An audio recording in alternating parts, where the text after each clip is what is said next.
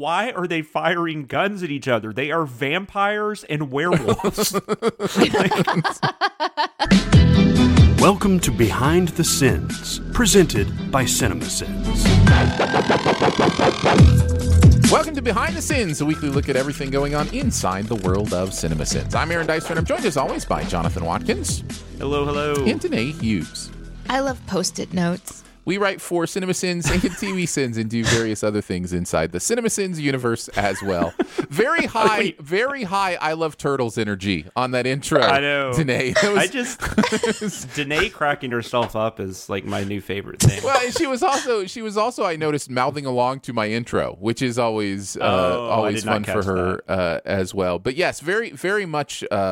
Very much I like Turtles energy on the I love Post-it notes. And of course, that kid's name is Jonathan, by the way. Of course it is. We've got Jonathan here, a little scary zombie. I like turtles.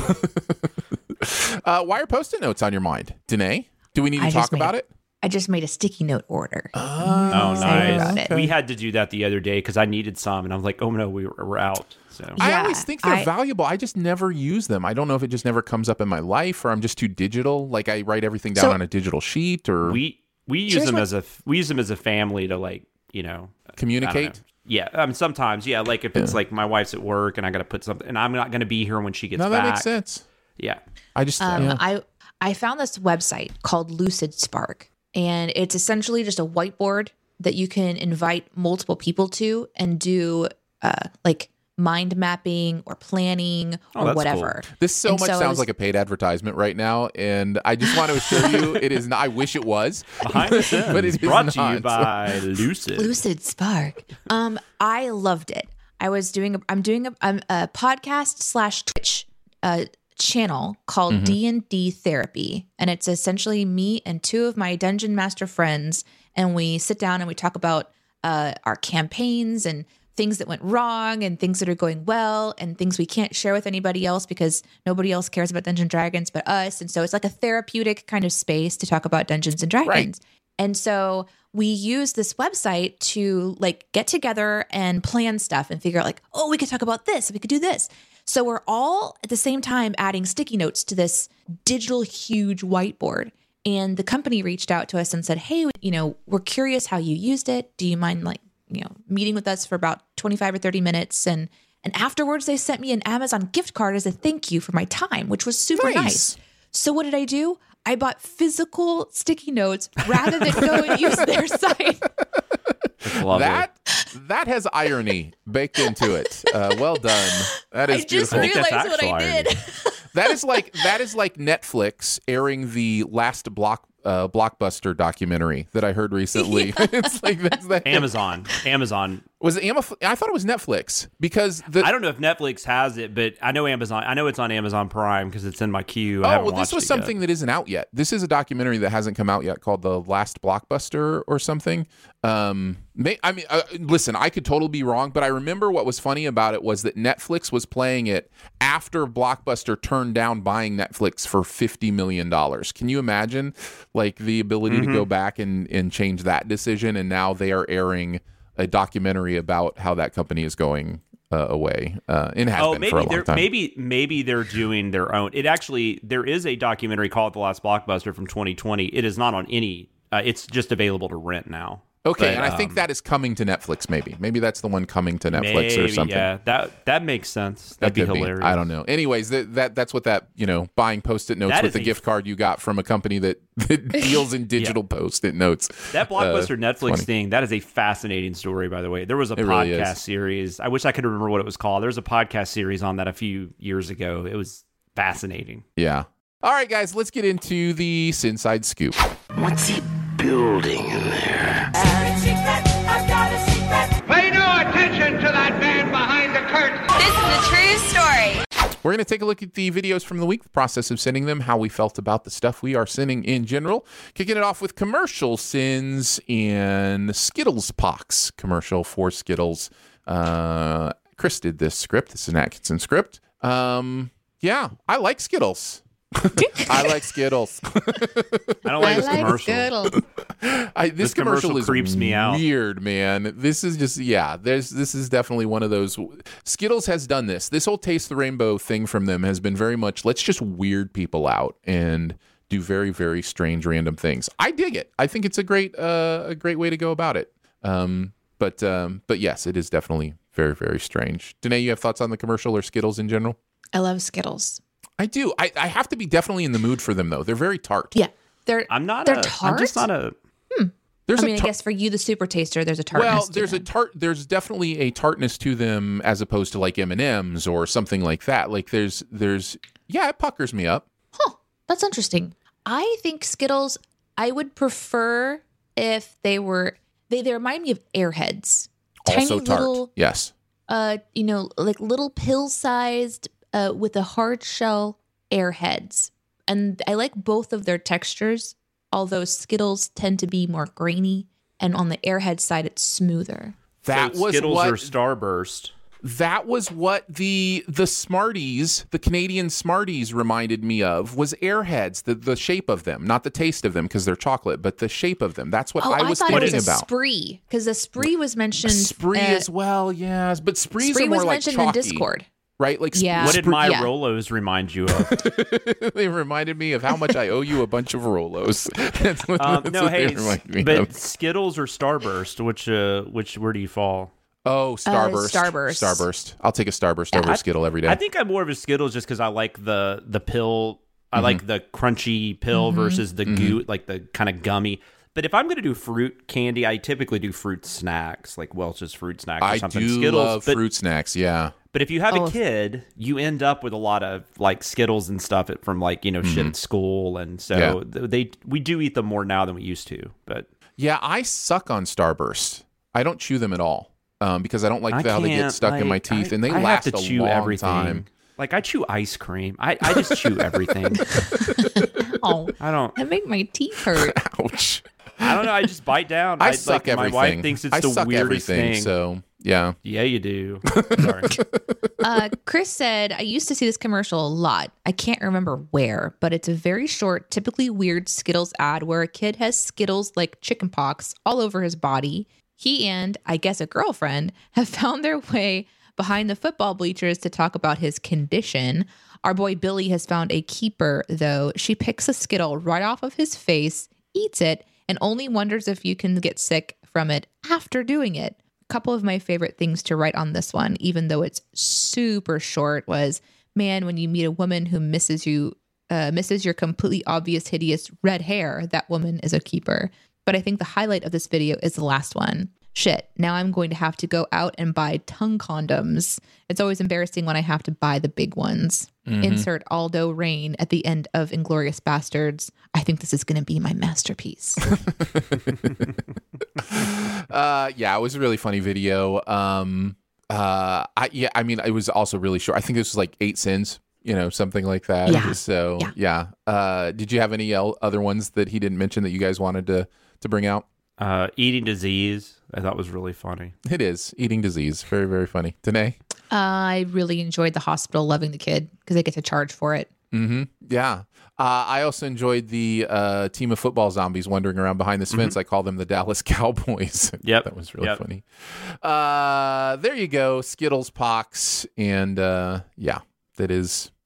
gross, but interesting, but also Skittles. All right, let's move on to TV Sins. We're getting there. WandaVision, previously on the penultimate episode of WandaVision. And this was a Dyskin's script. We're doing combos now? We're doing combos now. We're doing all relationship combos. So this was myself and Jonathan on this one.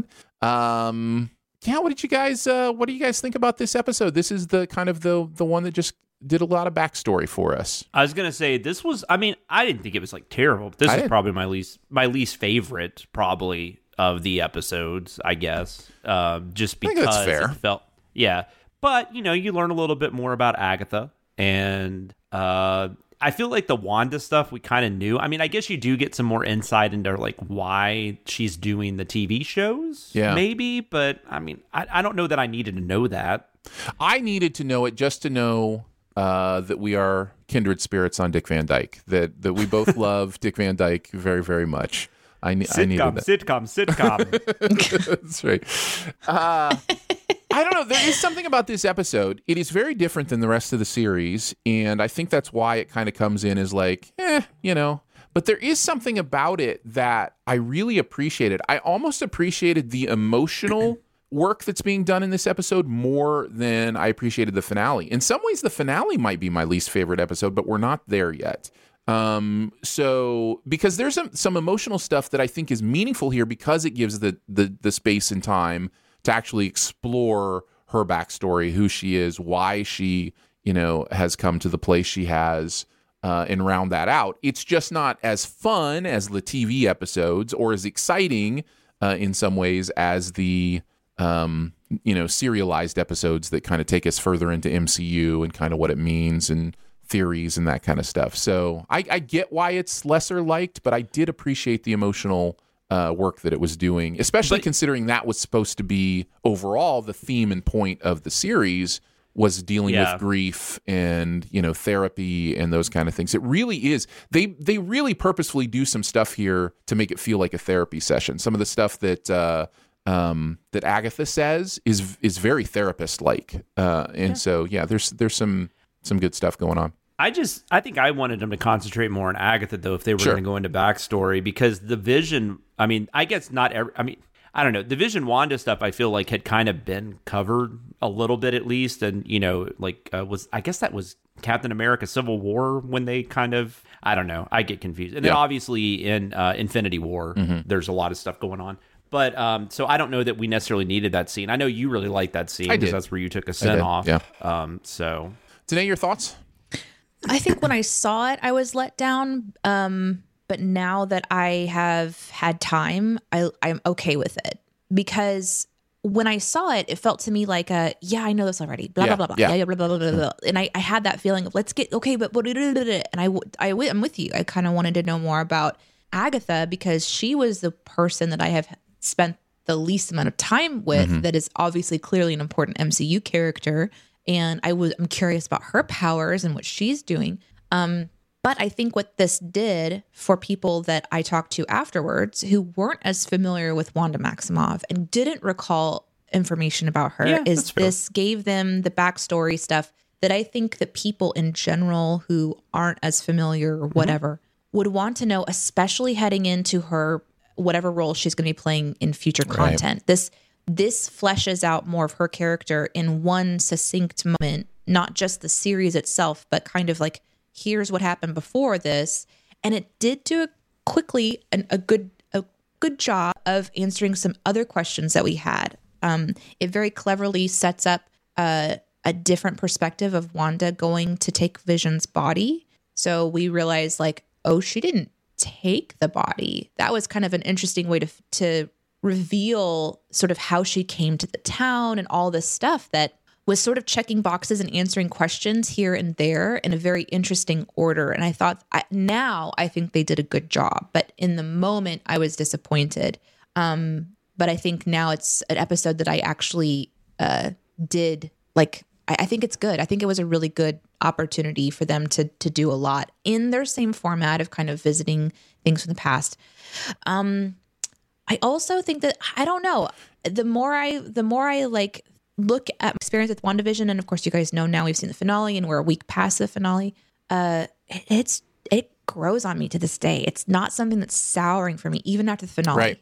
It's something that I really think is like good work. Yeah. Like it's really good work. I know what you're saying. I agree. And I do think looking back now, I mean, I think you need this episode. I just wish I'd done a little better. That's all I'm saying. I don't think it's bad. Yeah. It's just if you had to pick a least favorite, that'd probably be mine. I did like the stuff with Hayward though, because this was where at least we could see that where Hayward's villainy kind of starts, because I think you're supposed to take out of that he wanted her to bring him back to life, right? I think that's the idea. You know, because why else would he have brought her in there? And then he makes that comment, you have the power to do this. He's trying to goad her into activating their vision. Yeah.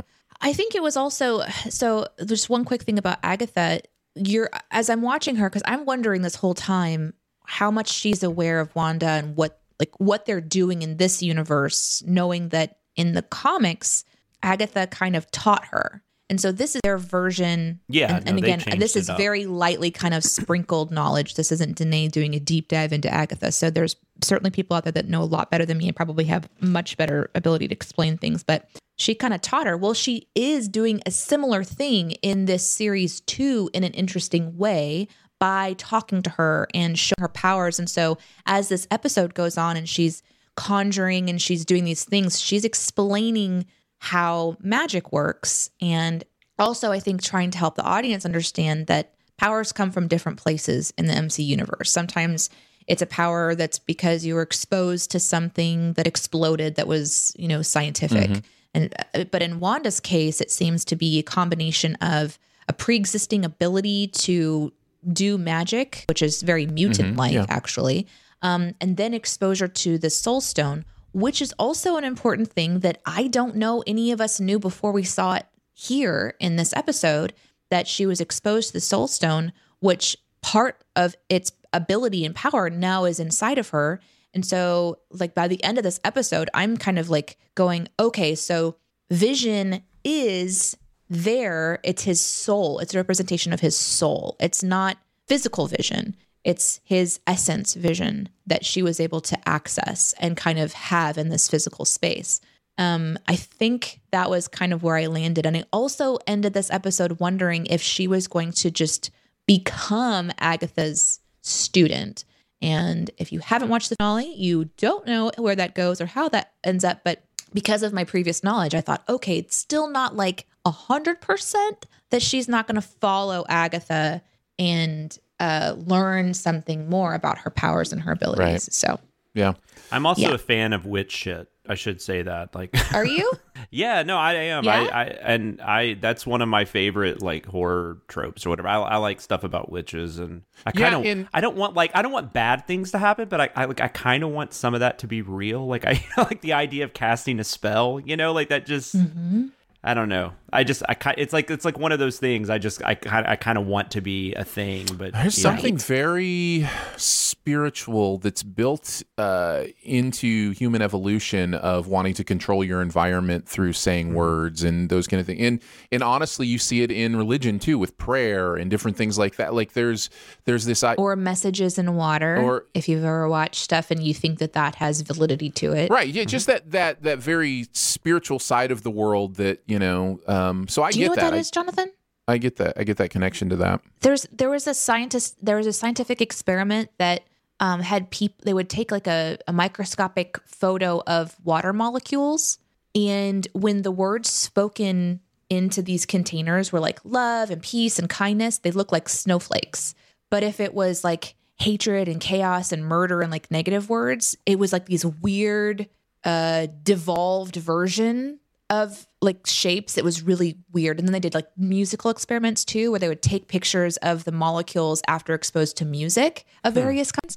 And it was just really interesting. And the idea is that like people are also made of water. And so when you curse someone and you talk negatively to someone, like you can actually alter parts of what's in bodies. And so I think that's an interesting thing too, whether you believe in that stuff or not. I think the idea behind it is, I think that's why it's important to try to speak love to each other. It's also, really actually very important. And also, by the way, I hope I didn't insult anyone out there listening, because I don't want to. I know that Wiccan is actually, you know, there are Wiccans out there. Yes. So yep. I definitely don't want that to be insulting. I just, like I said, I kind of hope that is a thing, you know, that's. Yeah, you've seen the experiments on plants and singing to plants and talking to plants and that kind of stuff too. And you just, I think there's what I come down to is I think we have to, as human beings, just continue to be humble enough to go, I don't understand exactly how the world works. I don't understand the relationship between, you know, all of the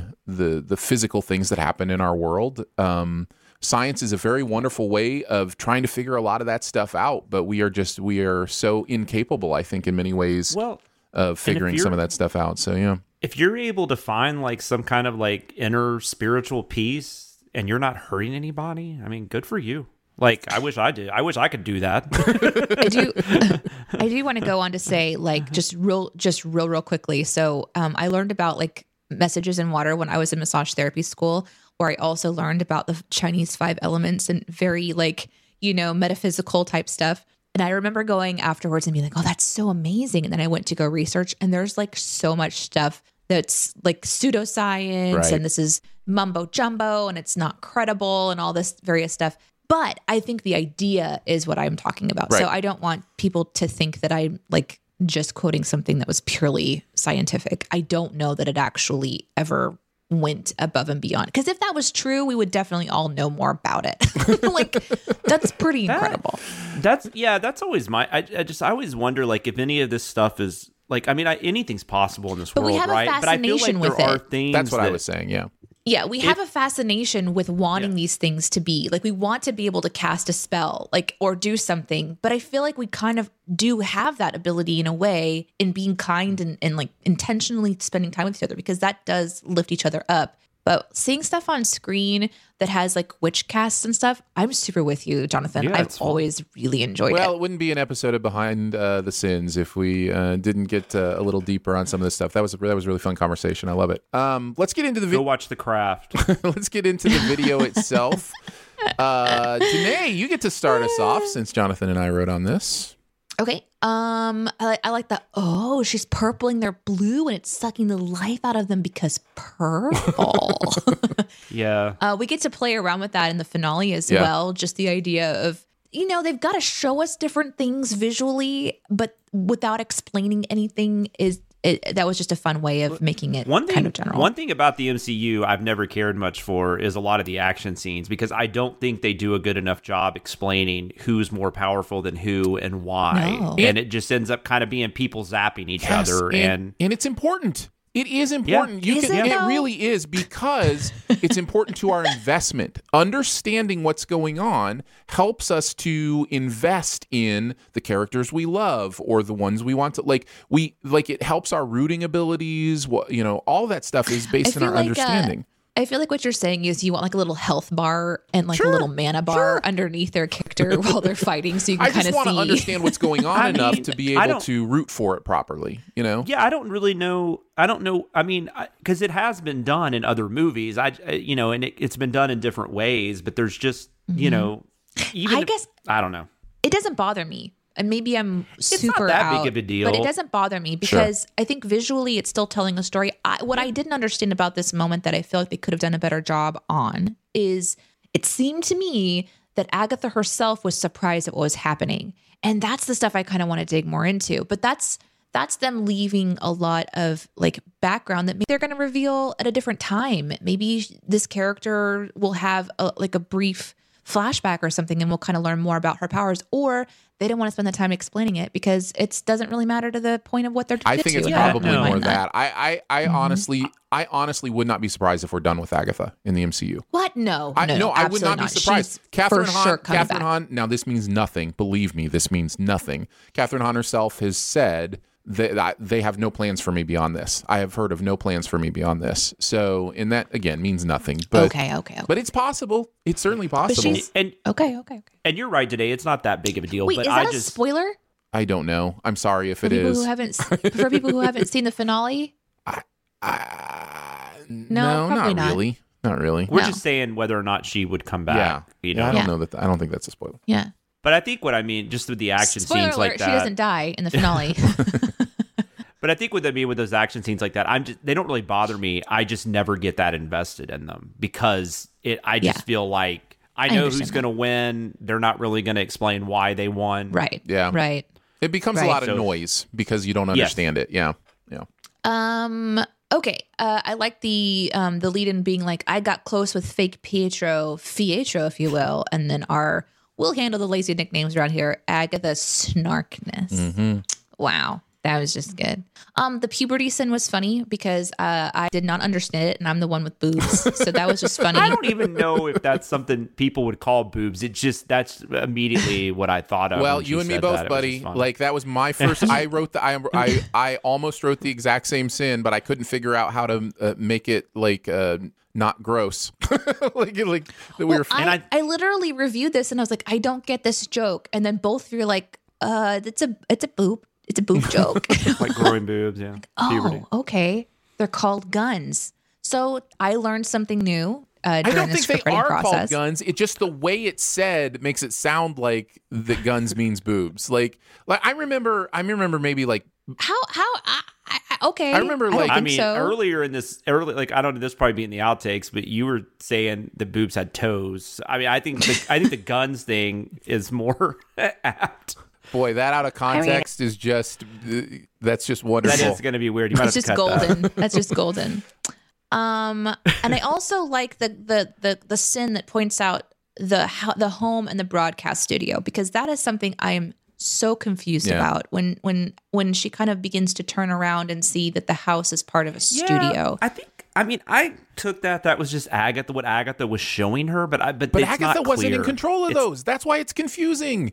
She had to wait for Wanda to open those doors and show her things that she hadn't seen before. Yeah. That's what I was just confused. Yeah, that the whole thing was confused because it felt like a ghost, like we call her a ghost of Christmas past, and it felt like that, right? But at the same time, like you're saying, she needed Wanda to show her that. It wasn't like she was showing Wanda that. Right. Wanda was actually showing her that. Right, because she took a piece of her hair, and so it was based on her past, which also is interesting, and I'm confused about that because that had to mean her hair would have been on her head for a very long time if it was based on like her hair's experience. Oh, I see. So that's another question entirely. And if we're making stuff up in this studio environment, does that mean that we're making stuff up in the other environments as well? Or are we supposed to believe those things actually happened? You know, like yeah.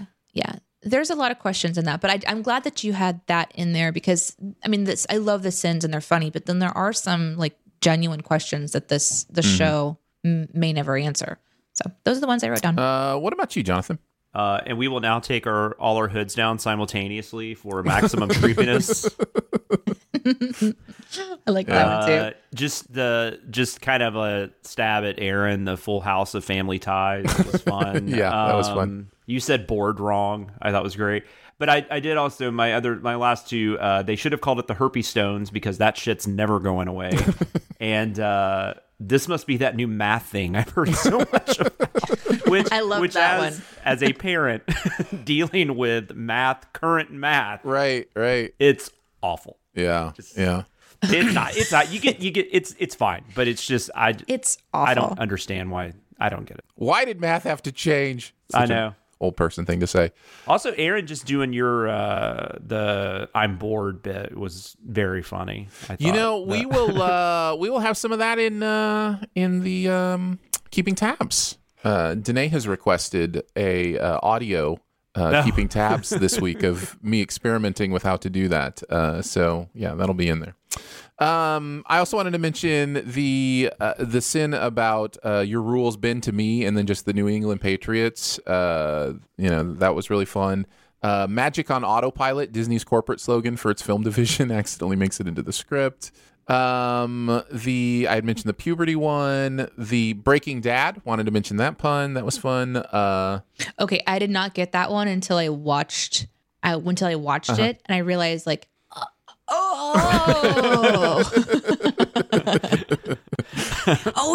That's the same guy. It is, yeah. That's awesome. And I wanted to mention the Wanda just busting down the doors when all the guy had to do was push a button, and just the fact that is all for the intensity of the show. Because first of all, the guy could have just pushed the button and unlock the doors, but instead he's like, give me a second, I need to push a button. Yeah, what's he getting up to go do? Like, right, exactly. Yeah. And then she's like, she can't wait for a button, and she just busts the doors open. Anyhow, I just wanted to point that out. And then I also really loved, I get that superheroes would have to drive their normal people Buick like a boring person from time to time, but it feels wrong to me. Like a werewolf holding a gun sort of wrong. Yeah, really Danae rewrote that one a little bit. I had it a little different, and then she made it better with the old Buick thing. So Yeah, I actually went to go see what she was driving because I thought it'd be fun to specifically mention it. And what was really great is that I saw, we'd already sinned that, and I loved that that was in there because I think that was uncomfortable to watch. Like this incredibly powerful being just get into a car and drive. It's just and by the way, the werewolf with a gun thing is Underworld because I just remember when that movie came out. I'm like, why are they firing guns at each other? They are vampires and werewolves. It's true. And so when I went to go find it, I, to figure out, like, make sure that I knew what kind of a vehicle that it was, or be as confident as one can be when writing. And there were so many Reddit threads of people equally uncomfortable with it. I was like, that's hilarious, because I don't know why. Why? It makes sense. Yeah, I don't know. I mean, yeah, of course. Yeah, you're not going to fly everywhere, I guess. It's like if we saw her, like, pay a water bill. You know, like, we saw her go online and pay a water bill. Like, that would just be weird. Yeah. I don't know why, because obviously they would have to pay their bills, but... No. It's good. It's a good point. It's a good point. Let's move on to Big Bang Theory, the adhesive duct deficiency, or as I called it in our notes for the day, the Big Band Theory, which is apparently about the Big Band era. This was a Hewkins script. This was Danae and... You're going to be the Kins of everything. How do you feel about that, Jonathan? Good. For now. That's the easiest way to do it. Danae and Jonathan writing on this one. I don't know that we need to talk too much more about Big Bang Theory. We've kind of set our piece on it. This particular episode appears to me to be just kind of a typical sitcom, over-the-top stupidity kind of thing that happens in these shows. Half of it's okay. Like, the Sheldon and Penny stuff has its moments, but even it starts off horribly, but it ends, I guess, better. But the stuff with the guys at the campsite is not funny. Are any of us starting to want to watch more of this show at all? I've seen it. I've seen every episode. Oh, that's right. Yeah, that's right. You've seen them all. Yeah, and I mean, look, I think I've said this before. I don't particularly like on it. It's definitely not consistently funny, and it definitely there towards the end, I was just like, I just might as well finish it. Right, I know that feeling. And it was something I watched. It was something I watched with my wife too. So you know, it was our show. But I do overall like the cast. Like they work really well together. And I think, and Danae even gave that sin off with that was Sheldon. Danae that gave the sin off. Interesting. Yeah. It was Danae that actually said, oh, "Okay, I might watch one more episode." Yeah, but, I lied. Oh, but the way they put them together and the dynamics between the actors was always fun. And but I get why people just absolutely hate it, because it's so generic a lot of the time. Mm-hmm. And I don't know, and it's weird. Like it sometimes it wants them to be like. I mean, they're supposed to be really smart people, but then there's scenes where they're just really dumb. Like they're not smart. You know, like mm-hmm. we pointed that out in this episode. But the Penny Sheldon stuff was always the best, like for me. So. There's like a sweetness to that relationship, even though they're very mean to each other. Yeah, I hear you. And I think that has everything to do with Kaylee Cuoco, who clearly is a very good actor because of Flight Attendant. And I mean, there's a lot, you know, she's a lot better than I thought she was. But and who plays Sheldon? All of a sudden, I can't remember his name. Well, I'm not going to remember. I'd have to look it up as well. While you're looking that up, though, I will tell you, it reminded you mentioned her name Cuoco and Jim Parsons. Yeah, that's correct. Thank you. I had recently watched the Critics' Choice Awards that happened recently through a Zoom feed that came from the East Coast feed. And this was presented to people who either didn't have access to the CW or who were on the West Coast and wouldn't be live for another, 3 hours because, it airs at...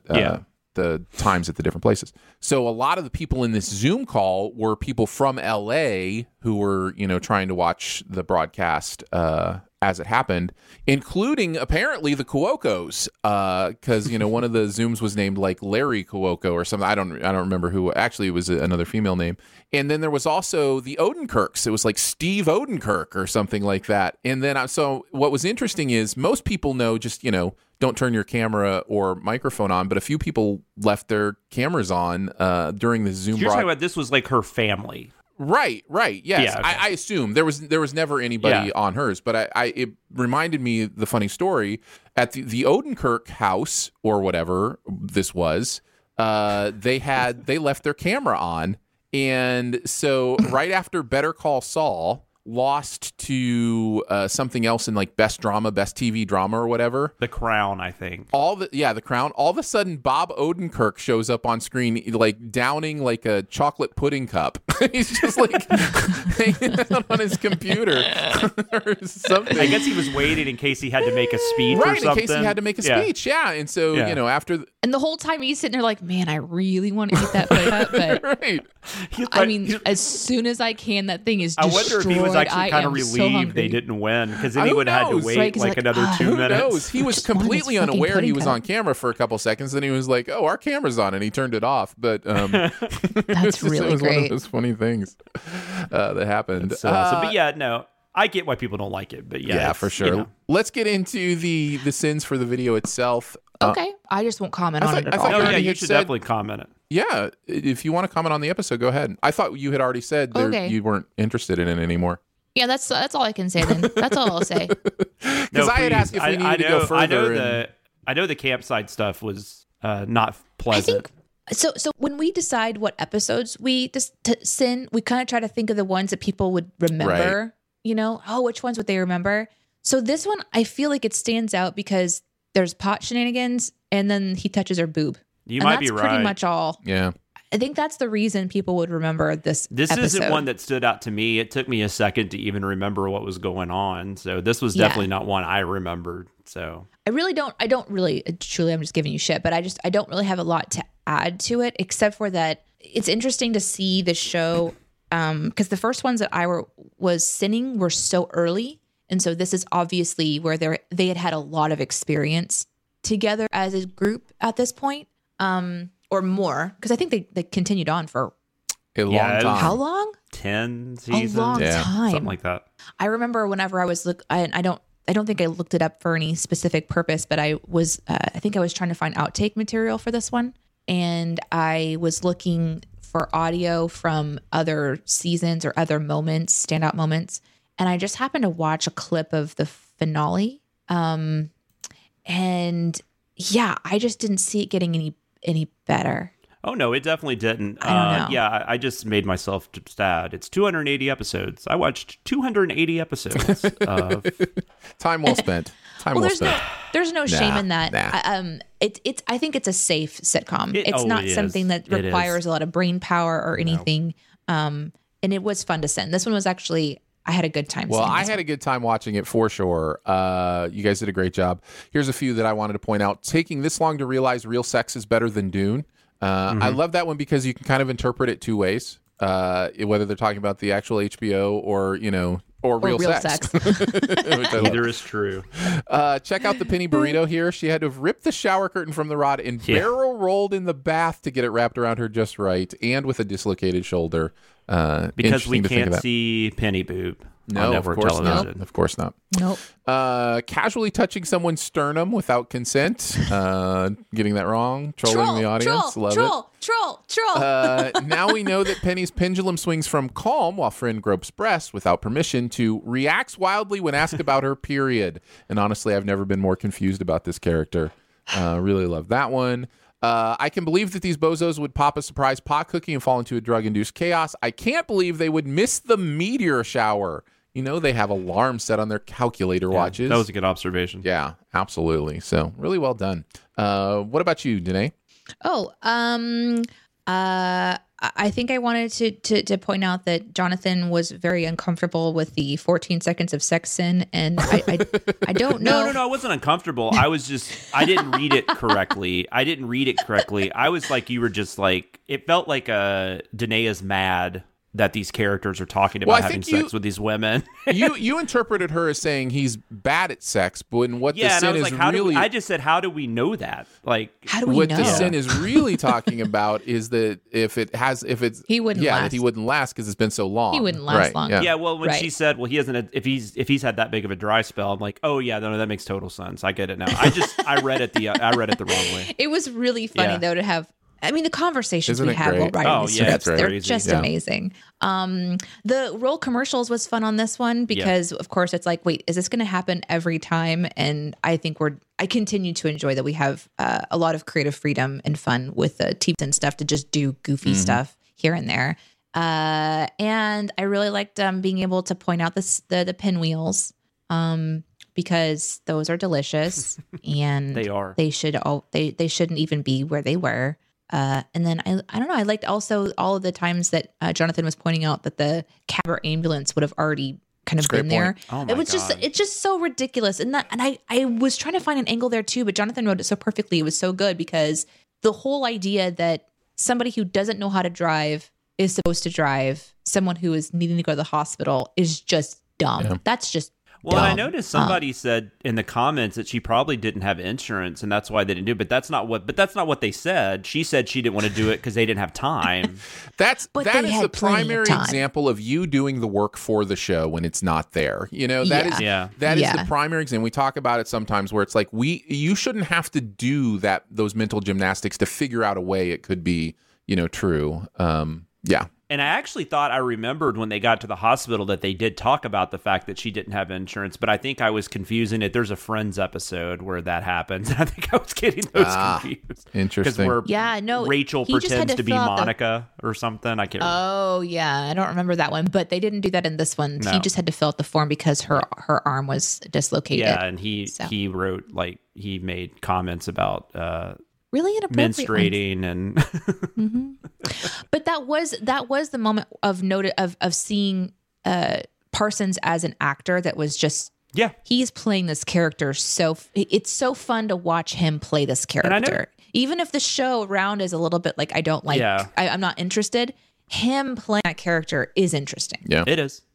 And it definitely is. Jonathan, did you go through your sins? You guys said most of them. I will say I like the term dweeb weenie. I thought that was really funny. And I just like Trekkies or Trekkers or I don't give a fuck, mostly because I like the way Aaron read it. Really? I don't remember. What did I do? I don't know. It was just, I don't give a fuck. It was just, you just read it well. I mean, I don't know. It was just funny. Thanks, man. I don't know how I pictured it. And I just remember it cracked me up because, and the reason, and it was really random why I did that sin. Sometimes I just watch Siskel and Ebert reviews on YouTube as people do. As one does. And I was watching them review some of the Star Trek movies, and in one of them, Gene Siskel calls them Trekkies, and then Roger Ebert's like, you know, they're actually called Trekkers, and I don't even know if that's true, and I'm really into Star Trek, but...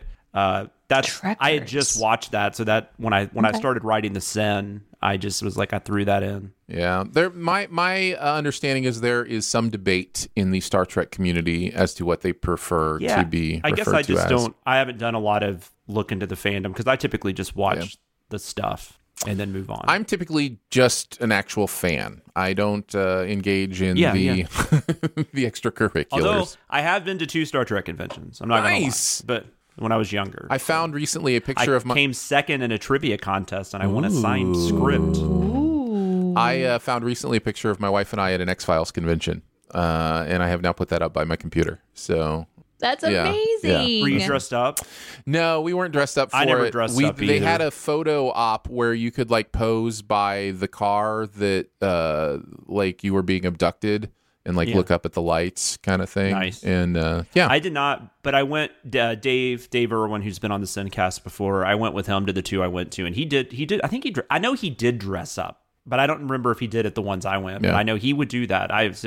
And you know, it's fun. I like that people get that into it. I've just never been much of a costume person. For sure. There is no music video sins this week. So let's move on to CinemaSins. We'll start with Last Action Hero. This was a Scottkinson script, Jeremy and Chris writing on this one. I can start with Mr. Chris's thoughts, if he would like. Yeah, let's hear what Chris has to say. He says, this movie opened June 18th, 1993, and I got my first job working at a movie theater when this came out. Jurassic Park was 1 week old. Arnold Schwarzenegger was one, if not the biggest star in movies at the time. And in the parentheses, he says, Tom Cruise and Kevin Costner had a say. So I guess Sony thought they could come out with this movie a week after the dinosaur flick and cash in. Problem is, Last Action Hero was PG-13, and it seemed to be a comedy, despite trailers promising another big Arnie action film. People did not respond to this very well, and Jurassic Park was all the rage, so this movie didn't make much money. But over the years, it became a cult classic. It takes on a lot of those action movie tropes in a pretty funny manner, but the fact that it doesn't explore its world enough is a bit of a downer. Maybe if this had been successful, we would have gotten a peek into it more. But one of the movie's jokes is to show Sylvester Stallone playing Arnie's role in Terminator 2. We see this on a standee inside a Blockbuster video, but every movie on the shelves is exactly the same, which is impossible if you start running into time travel style paradoxes. There's even a shot of Real Deal visible on the shelves, and this the movie basically wanting to have its meta references and eat them too, since nobody knows who Arnold Schwarzenegger is in the quote-unquote Jack Slater world. It also has a moment when Jack and Danny walk into a police station and Catherine Trammell from Basic Instinct walks out along with Robert Patrick from Terminator 2. So in quote-unquote movie world, you apparently have characters from movies wandering around, but you also have the movies these characters are from being made by studios, apparently unaware the characters from their imaginations exist in real life. The huge thing that doesn't make sense in this is how the main bad guy played by Charles Dance knows how to get characters out of films using the Houdini ticket. He somehow finds a reel from Jack Slater 3 and is able to take that movie's villain out of it without playing the film at all. We don't know how he got his hands on the reel at all, and it's one of the many things you're just supposed to shrug off and not think about too deeply. Perhaps my favorite thing to write on this one was after Robert Prosky talks about his movie theater career. I got to write a personal note that he accurately predicted my own movie theater career. That's one of my favorite jokes. Me too.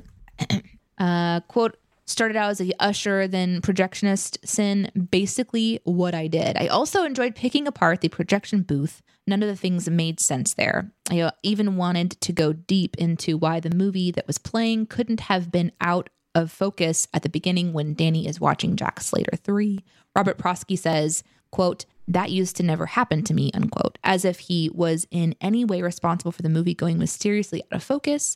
I had movies go out of focus on me a couple times, but it was always due to some unforeseen thing. And in this case, I highly doubted it would have happened like this. But since I wasn't an expert on those particular projectors, I figured it was too wordy and argumentative. Oh yeah. Picking apart the newspaper advertising, all the films, all of them Sony from 1992, many of them coming out in different times of the year and also advertising 1985's Jagged Edge and 90's Jacob Ladder. I loved pointing out that a studio loves coming out with multiple R-rated movies at the same time. Competing against yourself for those plentiful R-rated dollars is so fun. The end. Yeah, he mentions a lot of the stuff that I liked from the video as well. I haven't really seen Last Action Hero since I saw it whenever it first kind of broke onto the scene. So I remember thinking it was kind of my cup of tea because of how meta it was, but I just didn't remember a lot of specifics until watching this video. And watching this video, I'm just like, yeah, you kind of overdid the meta, right? Like, I think if I watched it again, I'd be like, none of this makes sense, but it's still fun. Jeremy says... Last Action Hero is great. Shit, I'm late. Okay, so behind the scenes, he just got his notes to me. Okay, I loved all the sins that we, and mostly Chris, found regarding the theater, the projection systems, etc. Oh, and the sin about the hot Blockbuster video girl firing me is 100% a true story.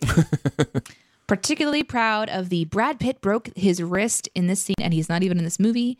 That's a variation of the Tom Cruise instead of doing this stunt himself, and he isn't even in this movie sin, but only really works for people that know the story about the movie Seven, where Pitt slipped while running across taxis for a scene and broke his wrist. So they had to write the injury into the movie, and now you know the rest of the story. Nice. Thank you. What was that guy's name? Paul. That's your boss, Jeremy. Oh, the rest of the story guy. What was Paul Harvey, man?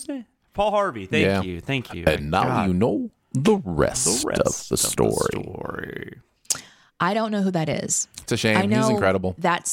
I know that phrase, right? I like Last Action Hero. But every single radio conference that Aaron and I went to It was like the thing, and the new girl that doesn't know anything about radio at all just dropped into the middle of radio universe and was always like, you don't know who Paul, oh, you've got to blah, blah, blah. And I'm like, oh my gosh, this is like... Paul Harvey is a radio god. Okay. Yeah, it was just a syndicated segment. And like, I don't even remember, like he just would pop up and like, I'd be listening to Sports Talk or something and they would just every now, you just hear a Paul Harvey bit. Yep. At some point.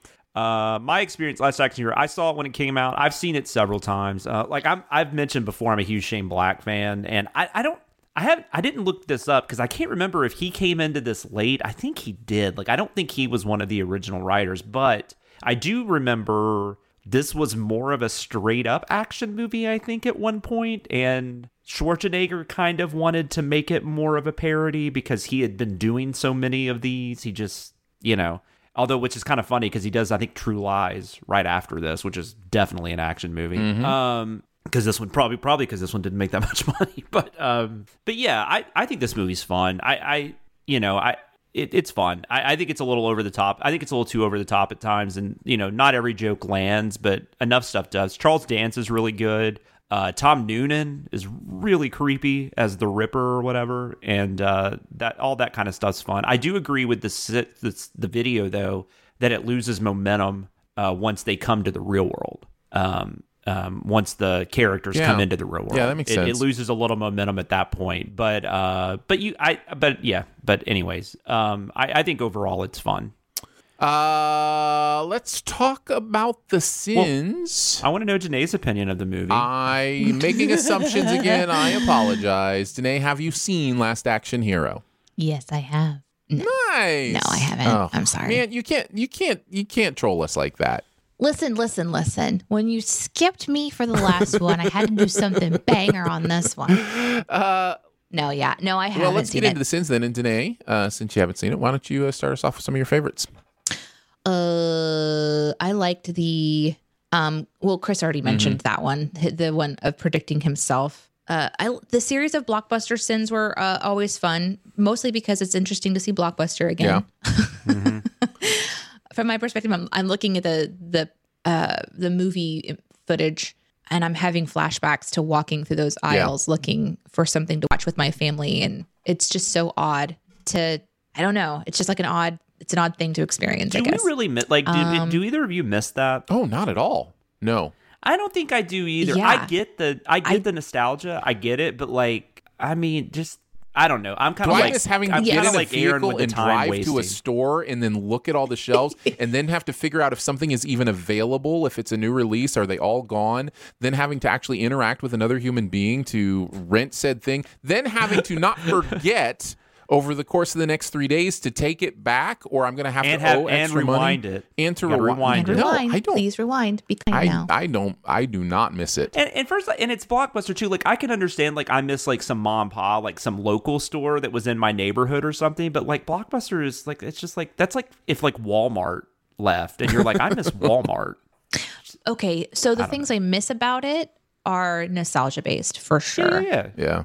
It's just, it was a different era for having things to watch at home where you would have access to a VHS player and that was it. It was TV or go rent something or buy it. And renting was the way to test a movie out before you knew if you wanted to buy it. And so, yeah, maybe you didn't get the new release, but walking the aisles and looking at all these different options to watch, I would have never seen some of the things that I would have watched because you pick up a box and you read it and that's all the information you get. It's just a picture on the front and whatever description they gave you and you take it home and just try it out. Which I doubt Aaron read the back of a video box knowing that he doesn't watch trailers.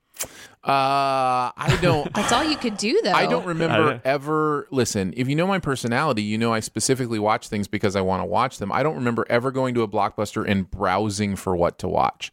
Oh, that's how we did it as a family. My brother would go down his aisles that he liked, and I would go down mine. Yep. And my mom and dad, would all kind of split up, and we'd come back together with our options, and then decide what we wanted to do. Yeah. And we who does that anymore? Yeah, I get it. So that's the kind of stuff that I think is interesting. Here's my guess: is what Aaron did is he had a sheet of paper. He had four tiers. These 5 movies were in the first tier. Oh no! Did you go down the list and be like, here's my top five, and you go and you find number one, it's not there, you go to number two, it's not there, number three, is that what happened? You don't know how close you are. Like, that is, I didn't take the paper with me, but I definitely had a list.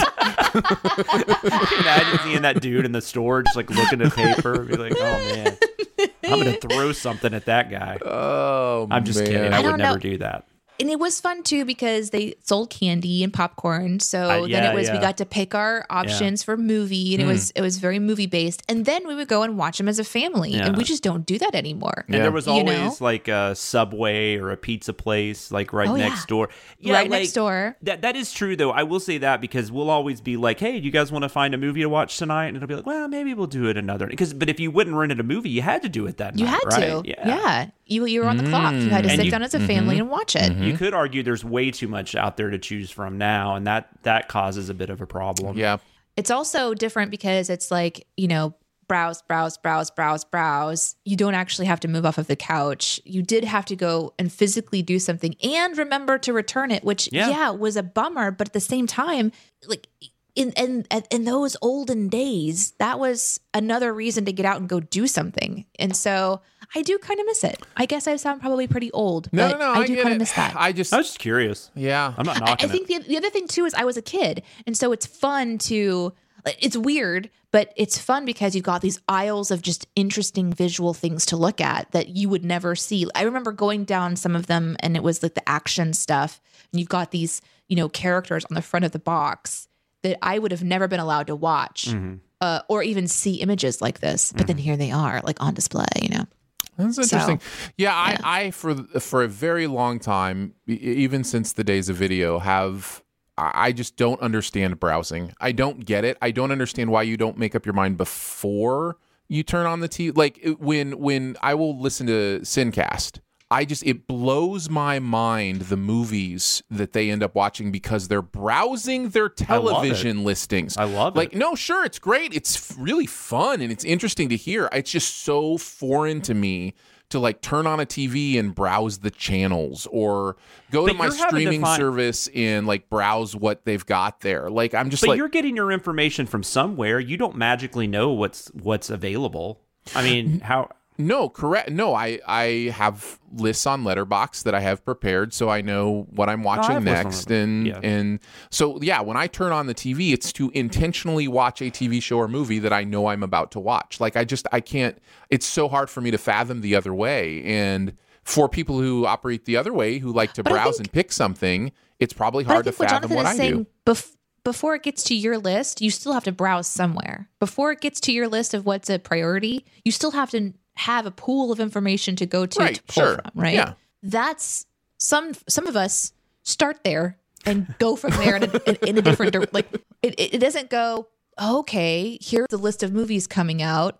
That's you browsing. We sometimes do that in the moment to kind of get a feel for what we want to watch. And what I'll do is I'll take the time to make a list on Letterboxd and then watch something that's not on the list. Well, that's what I'm... Yeah, it just... It feels so inefficient to me. It just feels like there's a quicker and easier way to compile this information than these user interfaces that are specifically designed to distract you with the new shiny thing. Like it's... I don't know. Like, I don't want to go onto Netflix and be like, what do I want to watch? Because their algorithm, first of all, doesn't know me perfectly. And second of all, is designed for them to keep my time the longest possible. So I don't do that. I don't browse on streamers. I go on there. I always know what I'm going to watch on there. Like a new show has popped up or something, right. Or TV though, because I still have cable. I do browse television. Got it. Especially like during commercials and stuff. If I'm watching a sporting event, and I'll see what's coming on later. And honestly, no judgment. It's just I'm saying it's foreign to me. Like it. Like no, my brain doesn't work that way. I will open up Netflix and browse, and then yell. Why isn't there anything to tell me what I should do? Come on. There's none of this looks good. Why? You're failing me, Netflix. Yeah.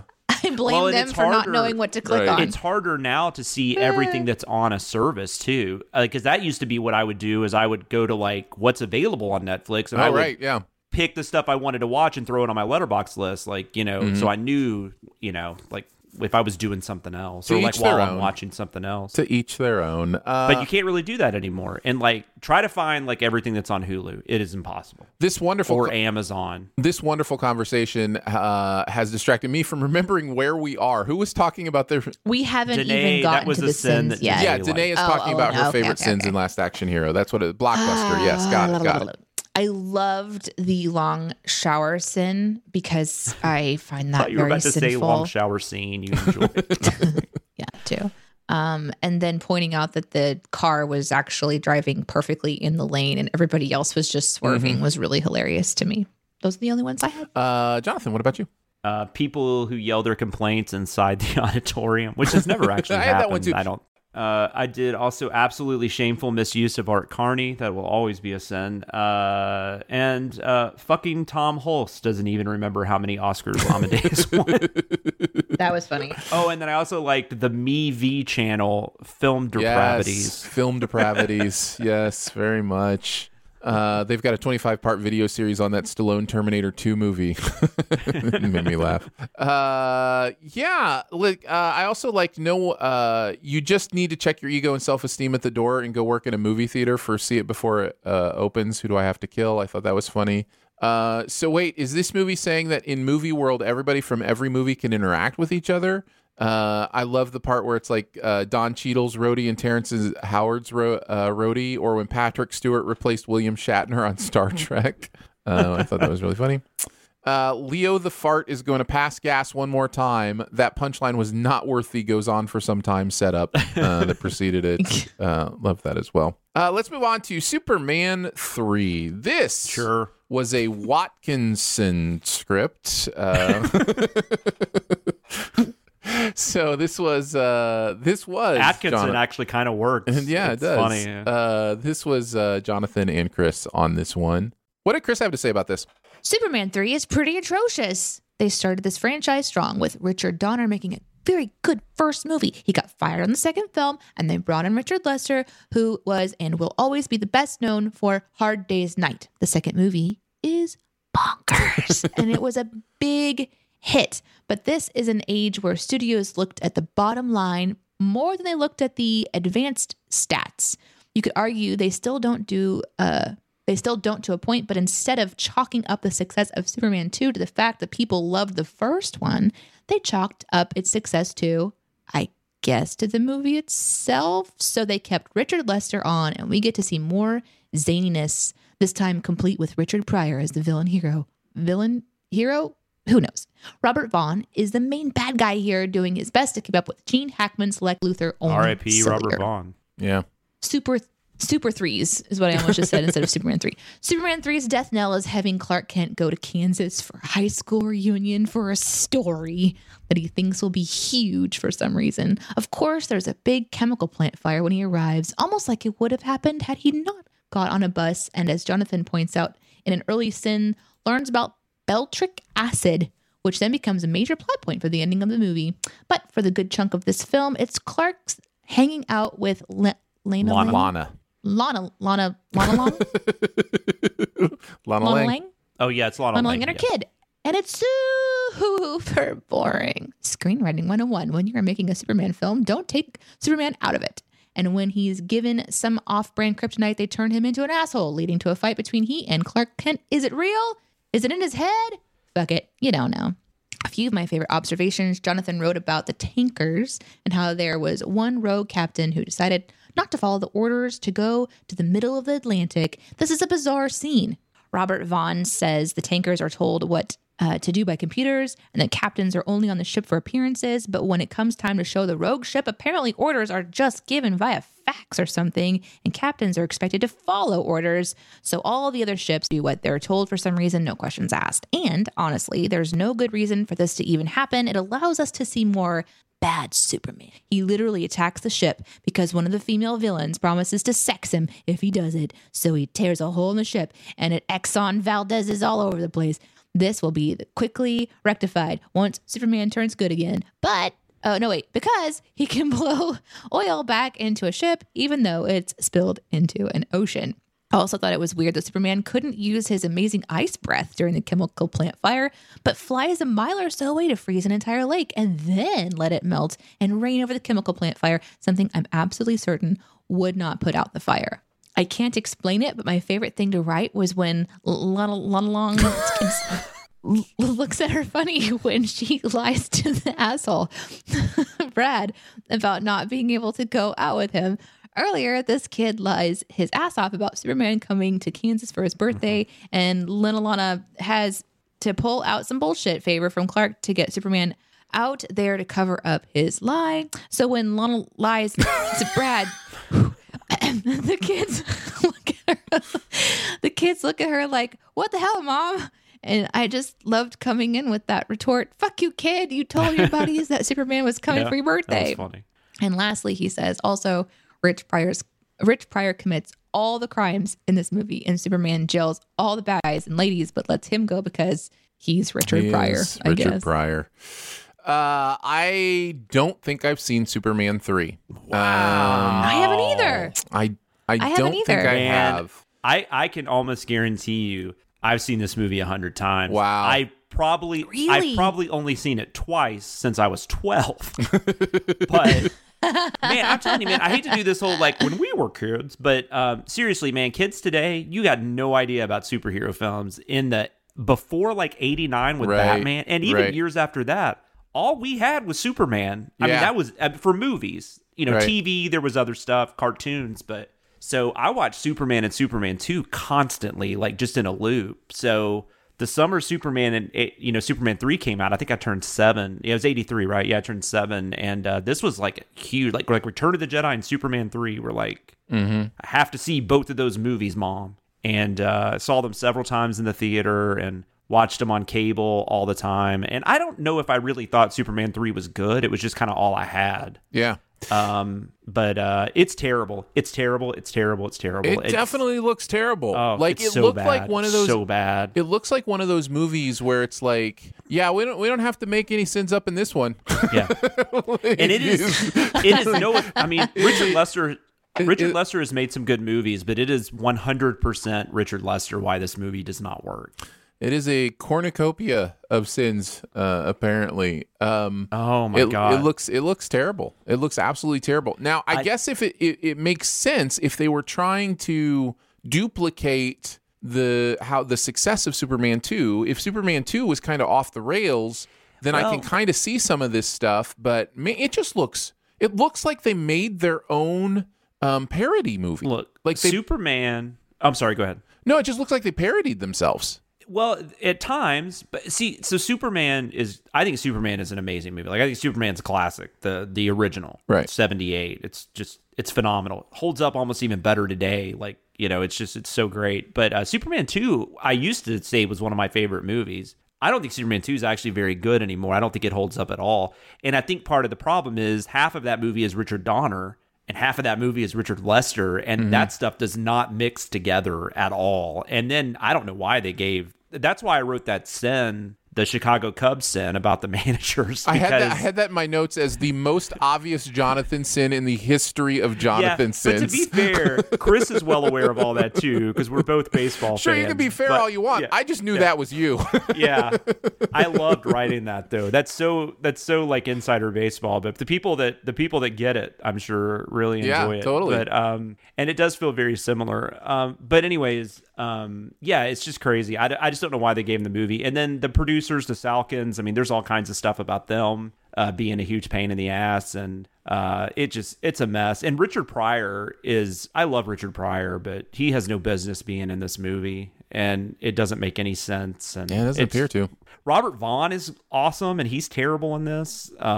It's bad. I will say Annette O'Toole, though, I had a mad crush on her as a kid. And this is weird, but... I find, especially like when my wife, I find putting glasses on top of your head attractive for some reason. Oh, nice. That's like one of those kind of, and I wonder if it started here because I was thinking about that while I was watching the movie because there's a scene where Annette O'Toole's got like her glasses up there. Aaron women. Oh, all right. But, for those not watching visually, Aaron has purposefully gotten what are those superhero glasses and put them on his head.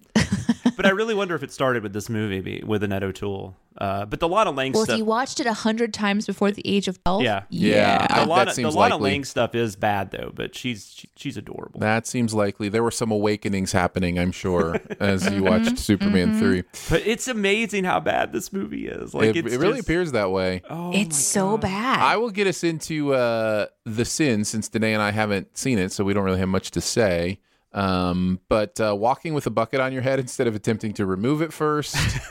And again, because this movie... I didn't even catch that. That was Chris. It was so funny though.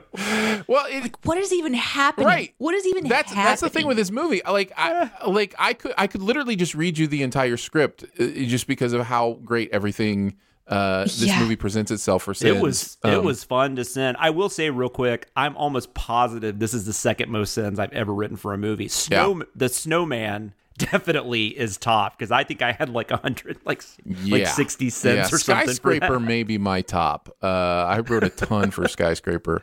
Let's see. Glad Lois brought her bikini top into work today, just in case she needed a visual aid for her Bermuda trip.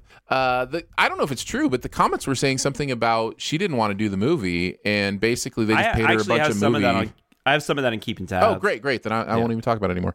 There are a lot of jokes made at the expense of Annie Ross's appearance in this film, and none of them are funny. They're just mean-spirited, and I'm going to add 100 cents for it. Thank you. I love that. That is something that really stood out to me, you know, all these years later, is something that did not play well. And and she's a normal-looking person.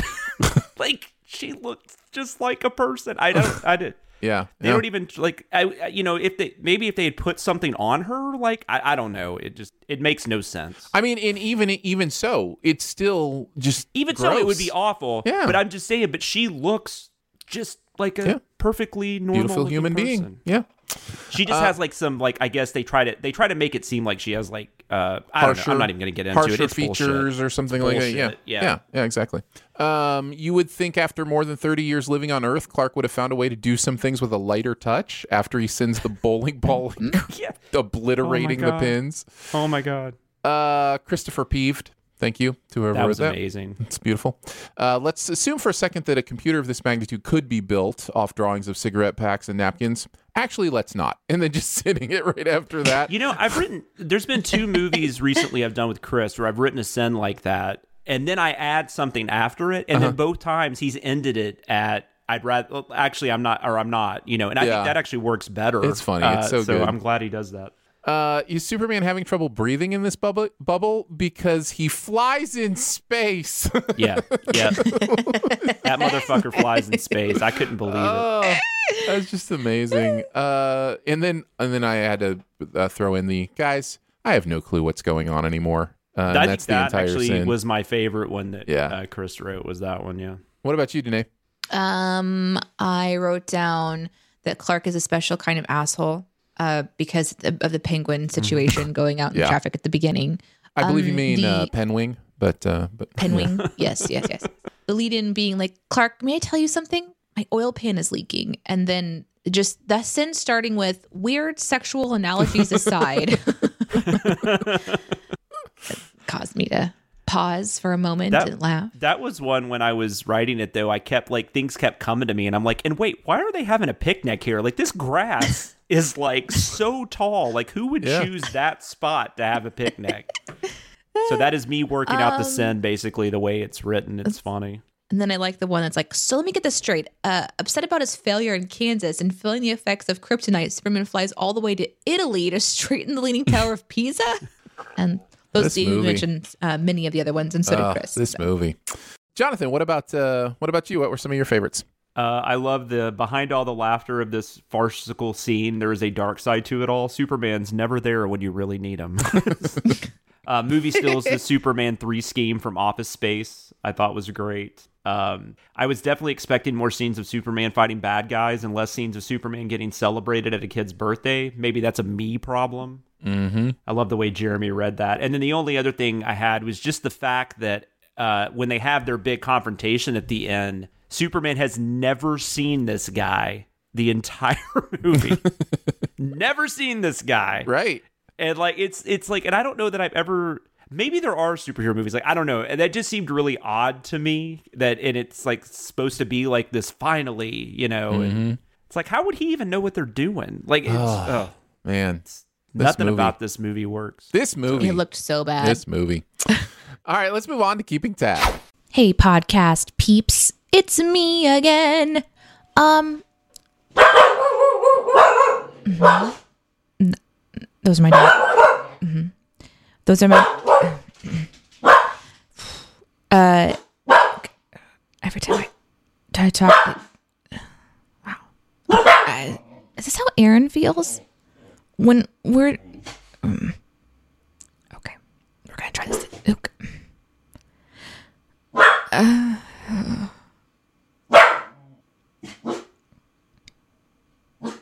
I just wanted to tell you about the survey again, which is at cinemasins.com/BTS. So go fill it out. The internet is a communications tool used the world over where people can come together to bitch about movies and share pornography with one another. Ha ha! Oh, jeez. This is the most public yet of my many humiliations. We're each going to talk about the process of being a sins writer, some of the fun stuff we encounter, whether it be Google searches we have to do, maybe as a narrator, audio outtakes this week. Oh, sorry. I'm sorry. Today, you just have some popping you need to do? It's like sometimes Danae's just like, oh, I forgot I was recording a podcast. Well, I do that too, though. I'll just start like making not in this necessarily, but just in life. Like I'll just start making a noise and be like, oh, there's people around me. Well, like, Danae, we will let you go first then. What is your keeping tabs for the week? You know, I just was trying to figure out how painful it is to have an arm out of socket. I ended up doing some research for the duck adhesive dynasty of the quacker bang people, and dislocated shoulders suck. I've heard it's really painful. In short, it's not great. But here are some signs that you might have a dislocated shoulder. This is stuff that I looked up. Searing pain in the shoulder area. Yeah, that's one of them. Intense pain, inability to move your joint, swelling or bruising, and a visibly deformed or out of place shoulder. Wait, one of the signs of a dislocated shoulder is an out of place shoulder? That's crazy. Yeah. But there's also ways to try to get your arm back in socket. Because people do go to the internet to see if they can just do this themselves. Mm-hmm. And so I was reading about that. Now, this reminded me of when I was growing up, if there was an injury or something, my dad was always the one who's like, oh, I'll just take care of it myself. Like, for example, my dad, his two front teeth were misaligned. They kind of, it doesn't matter. But every day in school, he would just put his hand in his mouth and just pull his teeth until they went back in place, because he didn't want to have braces. And his mom and dad, they didn't have money anyway to do that, but he wanted to have straight teeth. And so while he would sit there and listen, he would have his fingers in his mouth and he would just be like pushing his teeth. And he did it like every day in school, and he has perfectly straight teeth. Like his two front teeth are perfectly straight. And he talks about that. My dad is also. If that were in a movie, I would totally give it a "this works" sin. It does not seem possible. I also had a cyst on my wrist when I was younger, and my mom was like, "Well, we're going to make an appointment at the doctor to check it out." And they said, "Well, usually we have surgery. We can just cut the wrist open and kind of just release it, and it should work it right up." And my dad, in all seriousness, said, "Or I can just hit it real hard with a book." Because that's my dad. So I, of course, I'm his daughter. So I'm like, well, I mean, if I had a dislocated shoulder, could I just take care of it myself? And so I read about how you can stand or sit, grab your wrist of your injured arm, and then pull your arm forward and straight in front of you. Oh, wow. To guide the ball of your arm bone back into the shoulder socket. And when it's back in place, you put it in a sling. And that way it can kind of heal itself. Now, I don't recommend doing that. I think you'd go. By the way, Behind the Sins is not a podcast you should seek for medical advice. No, right? Nope, not at all. So anyway, it was an interesting read. When you when you first said that, I was just going to say the first thing that popped in my head is there's a pretty, I guess, famous scene from Lethal Weapon 2 where Mel Gibson's character, he does that. I think he's bet that he can't get out of a straitjacket, and then the way he gets out of it is he dislocates his shoulder, like he has an old injury, then he just bangs it up against this like locker or something to put it back in. And I'm like, I've always thought, like, that can't work. But how many people tried to do that after watching this fucking movie? You know? Well, I think if I remember correctly, the shoulder, you know, in the shoulder there, it's a ball and socket joint. So there are ways for that ball to just roll out of the socket and also roll back in if you know what you're doing. But to Jonathan's point, I also read very particularly a dislocated shoulder is a genuine medical emergency that requires immediate attention. Yes. And rather than wait or try to fix your injury on your own, you should go to the ER and have your shoulder treated by a professional. My daughter had to go a couple times because she got her arm pulled out of socket when she was really young, and like that's really common. It's called like nursery elbow. Or something like that. Interesting. And there's a way they like the doctor will like twist the arm back in, like so where it goes back in. And he told us like how to do it. And I'm like, dude, there is no way I'm doing that on my own. Like if this happens again, I'm bringing her back to you, which I did. It happened twice, I think. Yeah. It's something like that. Cradle elbow, nursery elbow. It's something like that. I can't remember. But all that just creeps me out. But she would just, you could tell she had done it because her arm would just be kind of like dangling. And she didn't cry. Like she just kind of looked annoyed. Just get used to it, I guess. Yeah, I guess. Jonathan, what do you got for your keeping tabs?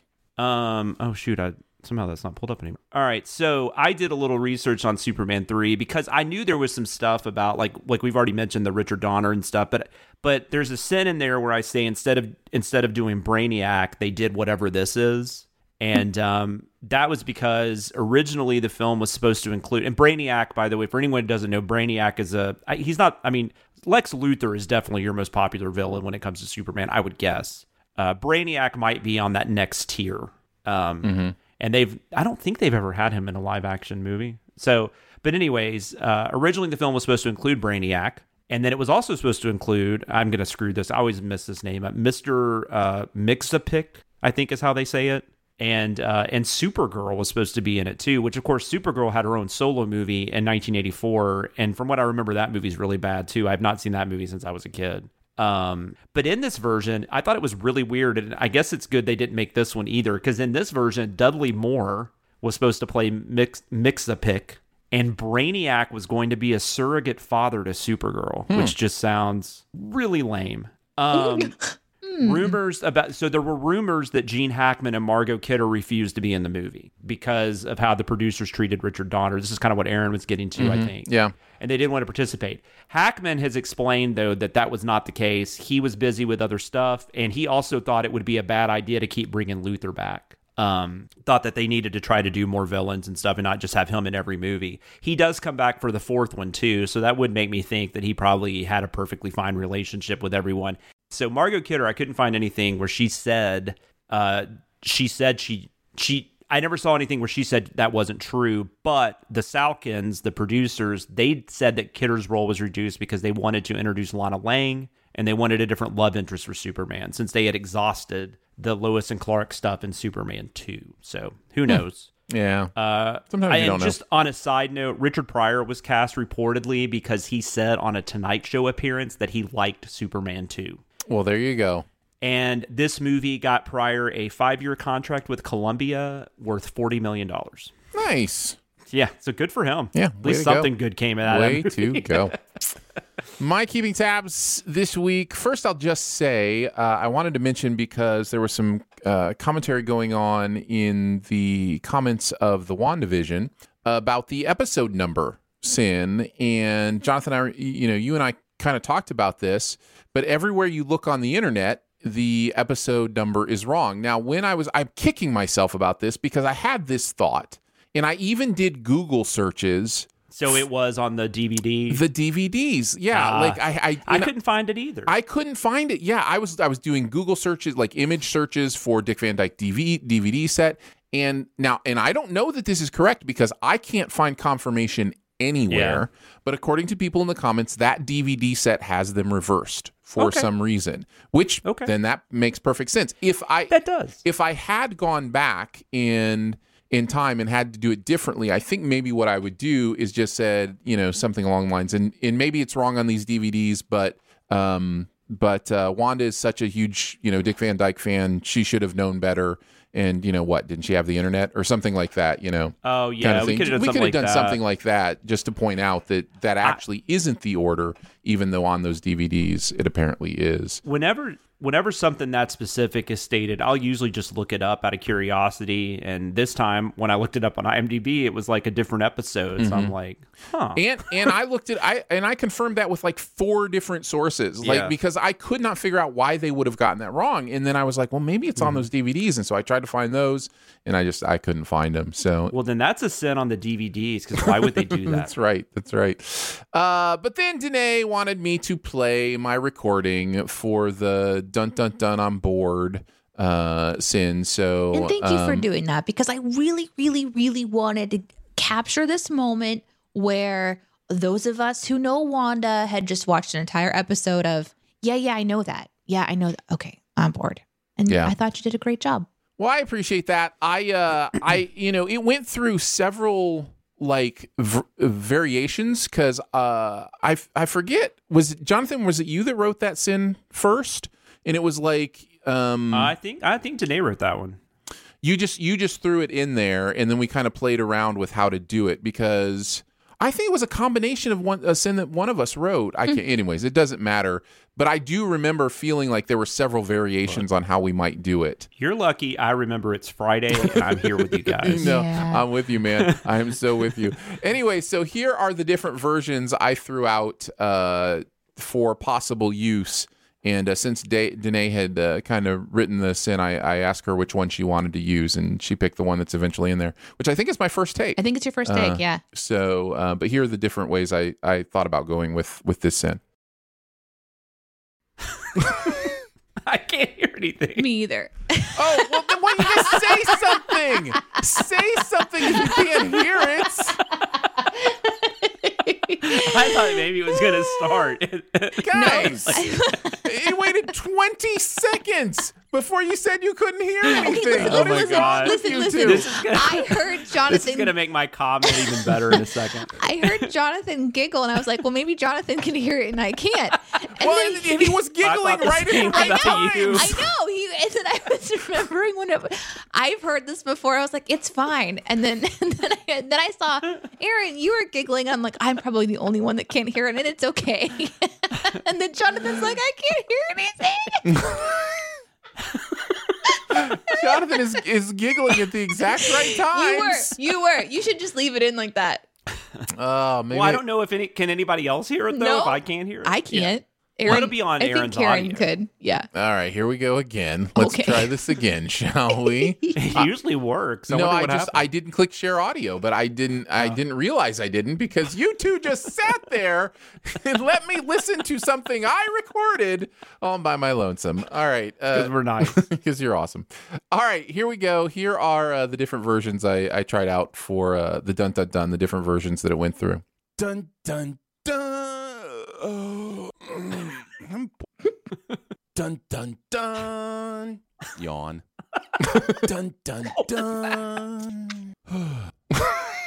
Dun dun dun. What was the second one? What did you say? Like yawn? One? Yawn. Yawn. I just said yawn after it was over. I thought he said one. I was like, I think Danae, I think you picked the right one. That first one I think is the way to go with it. But that last one was interesting to me, just trying to turn the dun dun dun into like a question. Like so dun? But yeah, so anyway. Yeah, was there more? I can't remember what it was originally now. Yeah, I definitely didn't write that. I remember the dun dun dun was something Danae wrote, but was there more to the sin before the I'm bored or was it always? Well, just you know that? What? We can look it up. That is not hard to do. Here's what it was. Originally, I had written a sin that was dun dun dun, but also what? That was original. That was originally what the sin was going to be. Oh wait, we wrote on this one, didn't we? I thought Danae didn't even write on this. I was the shadow. But her comment was, "Can we make it more of a like a yawn?" Because and so I remember this. So now. Then we talked about, well, do we combine dun dun dun with the yawn? Do we just say yawn afterwards? And so that's where all those different versions come from. So that's just kind of a look behind the scenes of like how a sin evolves through the writing process and the narration process to the final product. So these are the conversations we're having Wednesday at 10:30. That's right. That is absolutely right. All right, let's move on to the comment section. I want to know what you're thinking. I appreciate your honesty. You're a real straight shooter. You are the ones who are the ball lickers. Let's each pick a comment from this week's videos to chat about. I'm going to start this week. Or seven if you're Danae. I actually do have seven. No, I don't. Do you really? No, I have five. I was going to say, Aaron is not one to talk in that point. No. I do throw a couple comments out there sometimes. These are five parts of the same comment series. God, now you really sound like an ass, man. So anyhow, on the, I believe it was the Big Bang Theory at the end. There's the kitty song or whatever, and do the singing skip. And, soft kitty. Yeah, thank you, soft kitty. And Kim Dominic says, I didn't know you could sing skip that well, smiley face. And then, of course, there's the prerequisite, how is this 16 hours ago? Responded with Patreon is magic. And then Jose says, honestly, Aaron should sing more in scripts. And then Artist Without Talent says, Dicer does have a surprisingly good singing voice. And I just have to tell you how much that made my heart swell, guys. Thank you. You've like recorded though, right? Like You've sang in the past, right? Yeah, I have been in singing groups and different things like that. But and yes, I have recorded. But it is one of those things where it's like, I don't know if people understand. Like the comments can be such a treacherous place. Then when people are nice in the comments, like how beautiful it is. And so I just wanted to point that out and say thank you very much. That gave me some feels. Appreciate that. So yeah, that's awesome. What did you have today? I didn't do a comment this week. Oh, well, there you go. Yeah, I didn't prepare one. And I was like, oh, right. I probably should do that. So I'm going to head to commercial sins, but I can't because it hasn't posted yet. So nope. Skip. What about you, Jonathan? I got one from Twitter. This is at JetMets1448. He's probably like one of our more interactive Twitter listeners. Yeah. Which is always fun. That's one thing I love about Thursday mornings is waking up. I get his string of tweets. Same. All the stuff he's heard. Yep. But on this past week, when Aaron decided to tell us that we were the worst, he tweeted, Aaron had me dying because even when he's yelling, he still sounds happy. Yep. Yeah, that's me. That is me.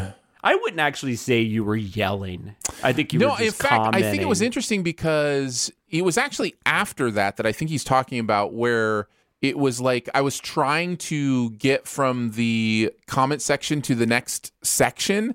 And that's what it was. It wasn't the when you said we were the worst. Yeah. I was thinking it was the one where you were saying me commenting on Danae's distraction. Right. But it was actually that one when you were like, guys, I just want to get to the next section. Yeah, we were live with people, and we were like, "Wait, are we saying goodbye or what?" You're like, "I have a plan. Just shut up," without saying shut up. It's like, wait, Jonathan has to say whatever anniversary it is. And I do remember telling the people who were watching, our amazing Sin Club members who were watching us live after I finally got through it. That, you know, like, I hope that didn't come off as, you know, too intense. And they were all like, no, that was really funny. It was hilarious. I mean, Danae and I were laughing. It was hilarious. Yeah. No. I just picture, like, your kids just laughing whenever you scold them. Oh, you picture correctly. You picture absolutely correctly. Well, I have that same problem with my daughter. Like, she's scared of my wife. She's not scared of me. Yeah. So. I remember a story that Aaron told once of trying to motivate one of his children to get out of bed. And so he was trying to like progressively like, okay, I just pick her. I pick my daughter up, by the way. I'm going to return and you better be out of bed. And then he comes back and he's not out of bed. And like, okay, well, when I come back this next time, I'm going to have a bucket of water and you're going to get wet. And the kid's just like, I don't care. I don't, like, what are you going to do? You know? And then Aaron starts to get emotional and be like, I don't know what I've done wrong as a parent. And the kid was up and out in like 12 seconds. He's like, I'm out. Yeah. I didn't want to hear that. And I told Aaron, I'm like, you need to go to that first. Be like, that's right. I just have been sitting here for 20 minutes trying to figure out how I failed you as a dad. This is first order problems, but there is nothing more infuriating than having to go back to a bedroom like 3 or 4 times to get your kid up. Kids. You'll be there, Ding. It's fun. Yeah, I will be. Right now I'm in the phase where she decided to take a nap on her own in her own room, in her own bed for the first time last weekend. And we're really proud parents. She's just like, I want to sleep in my own bed for my nap today. And she literally went in there, asked Justin to come and put the covers on her, curled up and went to bed all on her own without any assistance. And it's Justin just stayed in the living room, just stunned until I was finished with what I was doing. I was on Sif Pop, so I couldn't go and like participate, but I was getting text messages and it was really cool. So that's the phase we're in. That's a nice phase. We're a little ways away from that. Yeah. And I know Aaron probably couldn't do this because his kids were like Dikembe Mutombo size, but my daughter, I can just pick her up out of bed, which is what I do. I just pick her up and stand her up, and I'm like, go on. Yeah. You are now awake, child. I don't live in that world. You are vertical. Move forward. I haven't been. By the way, if you haven't seen it, the Dikembe Mutombo Geico commercial is hilarious. Okay. Good call. I'll have to go check it out. Are you going to send it?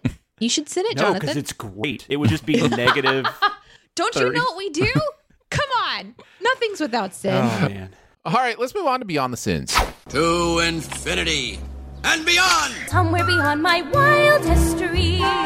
To boldly go where no man has gone before. We're each going to chat about something else from the world of pop culture that we've seen recently. Jonathan's going to start. Oh, okay. Hey, so we need to talk, guys. We need to talk about Kevin. Okay. Which is not really that's kind of crazy to make a joke about that movie. Have you seen We Need to Talk About Kevin, Aaron? I haven't. I have no idea what you're talking about.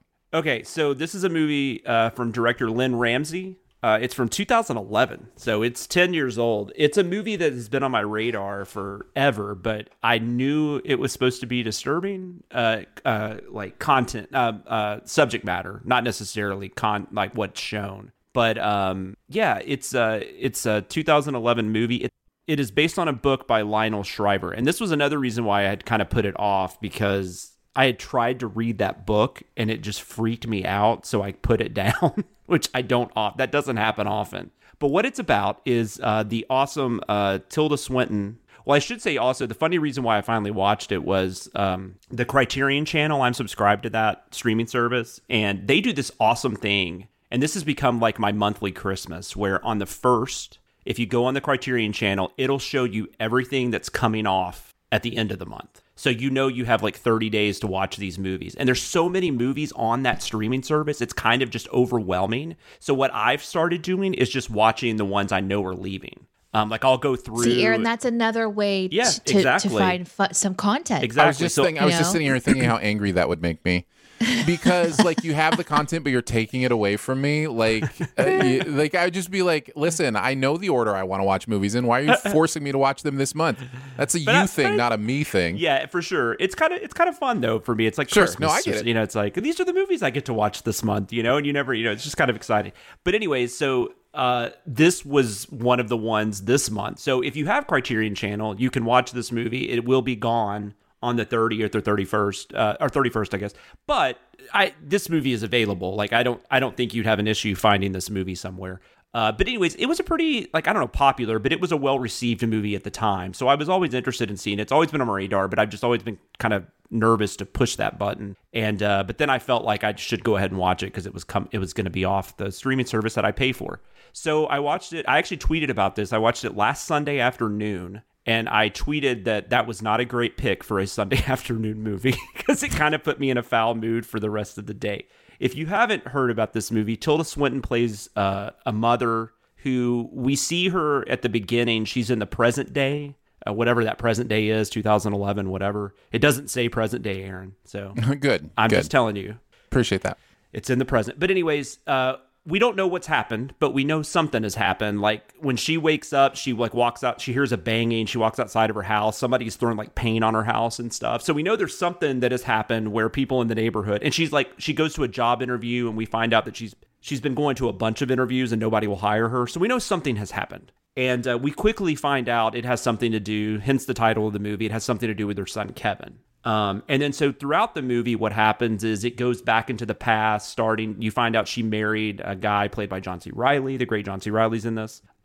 They have a son named Kevin, who eventually, when he gets older, is played by, why didn't I not write these names down? Because Ezra Miller. I don't know why I had to think about that. But so Ezra Miller, this is one of his earliest performances that I'm aware of, plays her son.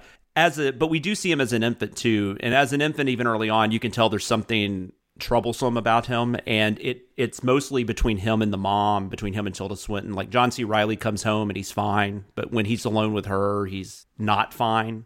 And then so eventually the movie keeps showing bits of the past, shows stuff in the present. And then eventually it builds up to, we find out what Kevin did and why everybody kind of hates Tilda Swinton. And stuff like that. I guess I won't give it away. I mean, it's been 10 years.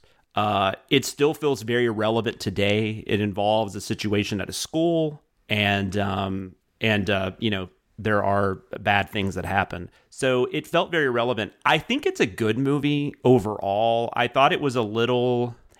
I don't think I'll ever watch it again. And it's like I said, visually, like there's nothing. They don't really show anything that's disturbing. But sure. The content itself, like just the subject matter is so bothersome. And especially being a parent, and Tilda Swinton is so convincing because she's a great actor. Mm-hmm. And Ezra Miller's quite good. So, I mean, so that all that combined and the filmmaking makes it seem like you're seeing a lot more than you actually are. Right.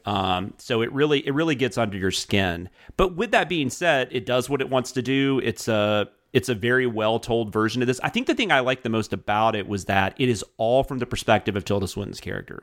So we don't really see we don't see anything from Kevin's perspective. So it's all from the mom's perspective. So that provides like a really interesting look into that, because I think a lot of these stories, they don't really focus on what happens to the parents. Because I mean, that's fucked. I mean, like, I don't know, even if your kid didn't do something this crazy, just if your kid, you know, did something that, I don't know.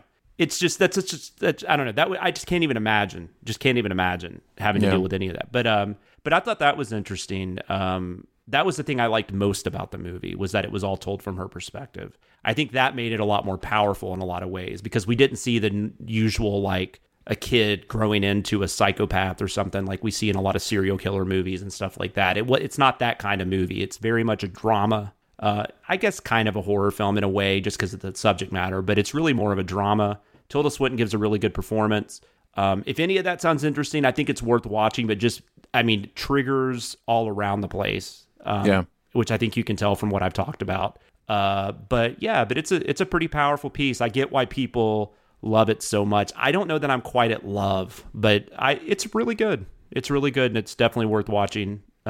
Being 10 years late to the game, there you go. But that's what I watched this week. So we need to talk about Kevin is on the Criterion Channel for the rest of the month. Is where you can check it out. I'll go next. You know, you have some shows that you just like, and you watch them and you have such a great time, and then you step back and you go, this show is dumb. Guys, The Masked Singer is back, and oh no, I disagree with you, but go ahead. It is dumb, but it's awesome. Well, that's what I'm saying. You just step back, it's and like, you go, why do awesome I love this? Dumb? It's just awesome dumb? Awesome. I just love I just love watching it. I get so excited. Like, it is my happy place. Like, it's like in the middle of the week. It's just, it's beautiful. But sorry, it's your discussion. So go ahead. We are on the same page, Mr. Watkins. I don't understand. I was trying to understand what I love about this show. Yeah. And I think, other than, like, I like hearing people sing. And there is an element to this show of, like, there are actual great singers who sing, And there are people who are what you wouldn't consider typically great singers, but they're giving it a go, and they're singing, and there's like normal voices singing music, and it's I like that stuff.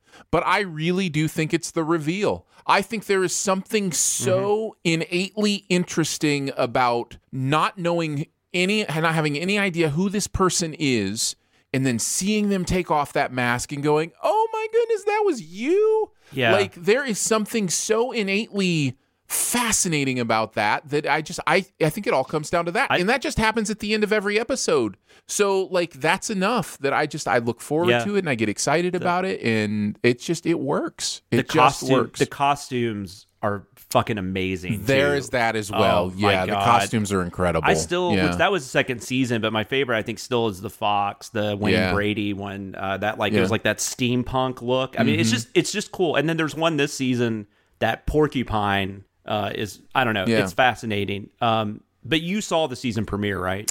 I haven't seen it all the way through. Okay. I'm about halfway into the season premiere. My week has been busy enough that I didn't even make it through The Masked Singer. I'm definitely. We don't need to give that away, anyways, because people probably haven't. People that want to watch it may not have seen it yet. That is a show I watch almost always on that night because I don't want to accidentally get spoiled. Yeah, but that would ruin the fun. I feel like this season they have taken all the drugs and I don't know. Well, you've seen part of it, so you saw like the Russian doll. Yes, I saw the Russian doll. That's fascinating. Right? I have no idea what that's about, but that is fascinating. But I do think there is a bit of like you. I think we've talked about this. There is a little bit, which even though it's a reality show, it is staged, right? Of course. And I always do feel like that season premiere always seems to have, like, at least since the second season, like maybe a bit of a bigger name. And I always wonder if that's like... I don't think legally they can set it up that way. Yeah, I don't know how they would do that. I think legally the game part of it has to be protected. Yeah. Although we don't really know how they're voting. Because they didn't even have a live audience last year. They just made it look like they did. I don't know what they have this year. Yeah. But also our thoughts and hearts go out to Nick Cannon as well, going through some real health stuff. Is that what it is? It's health related? It's lupus. He's got a pretty bad form of lupus that he's working through. And yeah. I wasn't sure because I did know there was some, he got in a little bit of hot water with some comments he made. I think this past summer. Wasn't that back when he got fired from? He got fired from Wild and Out, but he still did Masked Singer. But then he's supposedly he's been hired back to do Wild and Out. But then Niecy Nash. I have a feeling it has to be. And Niecy Nash even said, we hope he gets better. So clearly it comes back. Yeah. Clearly it's a health related issue. But I did know he had lupus. I think he mentioned. I think he's discussed that over the years, whenever he got diagnosed. Yeah. So anyhow. Yeah. We may have talked about it before, but it was fresh on my mind, and I just want to say, give yourself the grace to have some fun with a stupid show like this if you enjoy it. Just enjoy it. And I will say this real quick. I think I watched The Masked Dancer, although after a couple episodes, it got to be where I just fast forwarded to the end because that was terrible, and I think that show made me even more confused as to why The Masked Singer works. Yes, thank you. Thank you. I'm not interested at all in The Masked Dancer, and I don't understand it. Yeah, I don't either, but I go watch The Masked Singer, and how is this better? And I don't know. I don't know. It's amazing. Danae, finish us off. What do you got?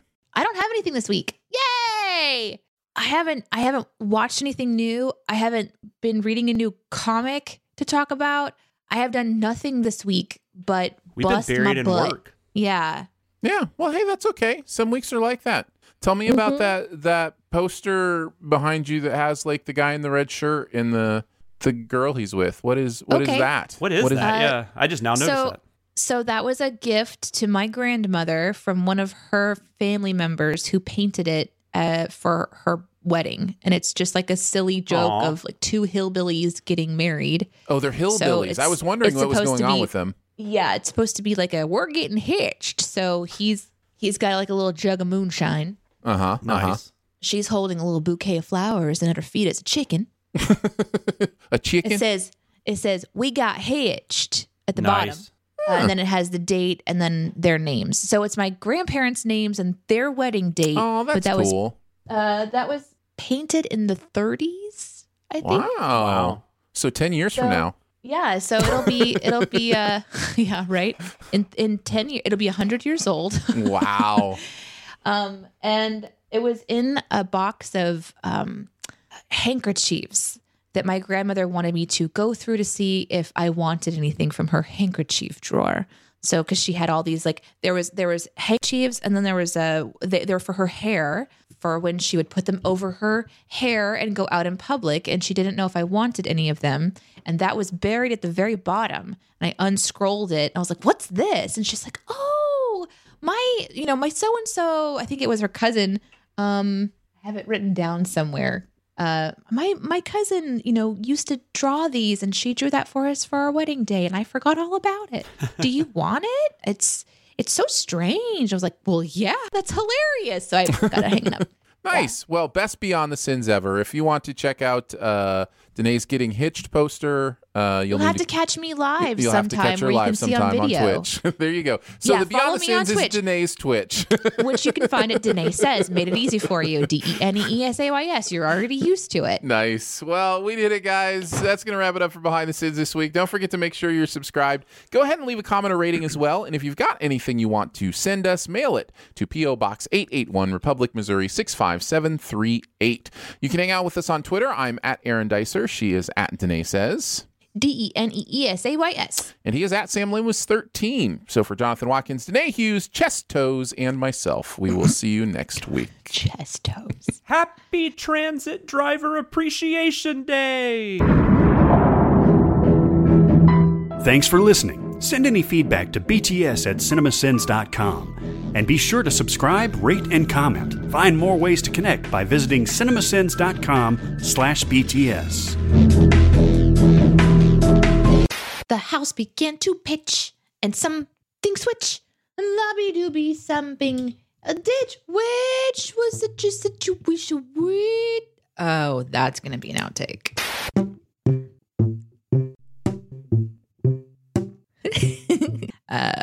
Okay, focus. You're late. Focus, Danae. Focus to the trees. Oh, hello. Oh, hello. And she's belching already. Oh, hello. But it has been a little bit of a bitch. Just a little bit. I don't like that word. You don't like that word? You're allowed to use it, for sure. I'm just not allowed to use it. I feel like that word is... I don't intrinsically mean it female. Right. Like there are some words that do make a transition, right? But there are other words that have been so inherently used to put down a certain group for so long that they don't make that transition. But you're right. When I say tricky bitch, what I'm talking about is it has been an absolute nightmare situation.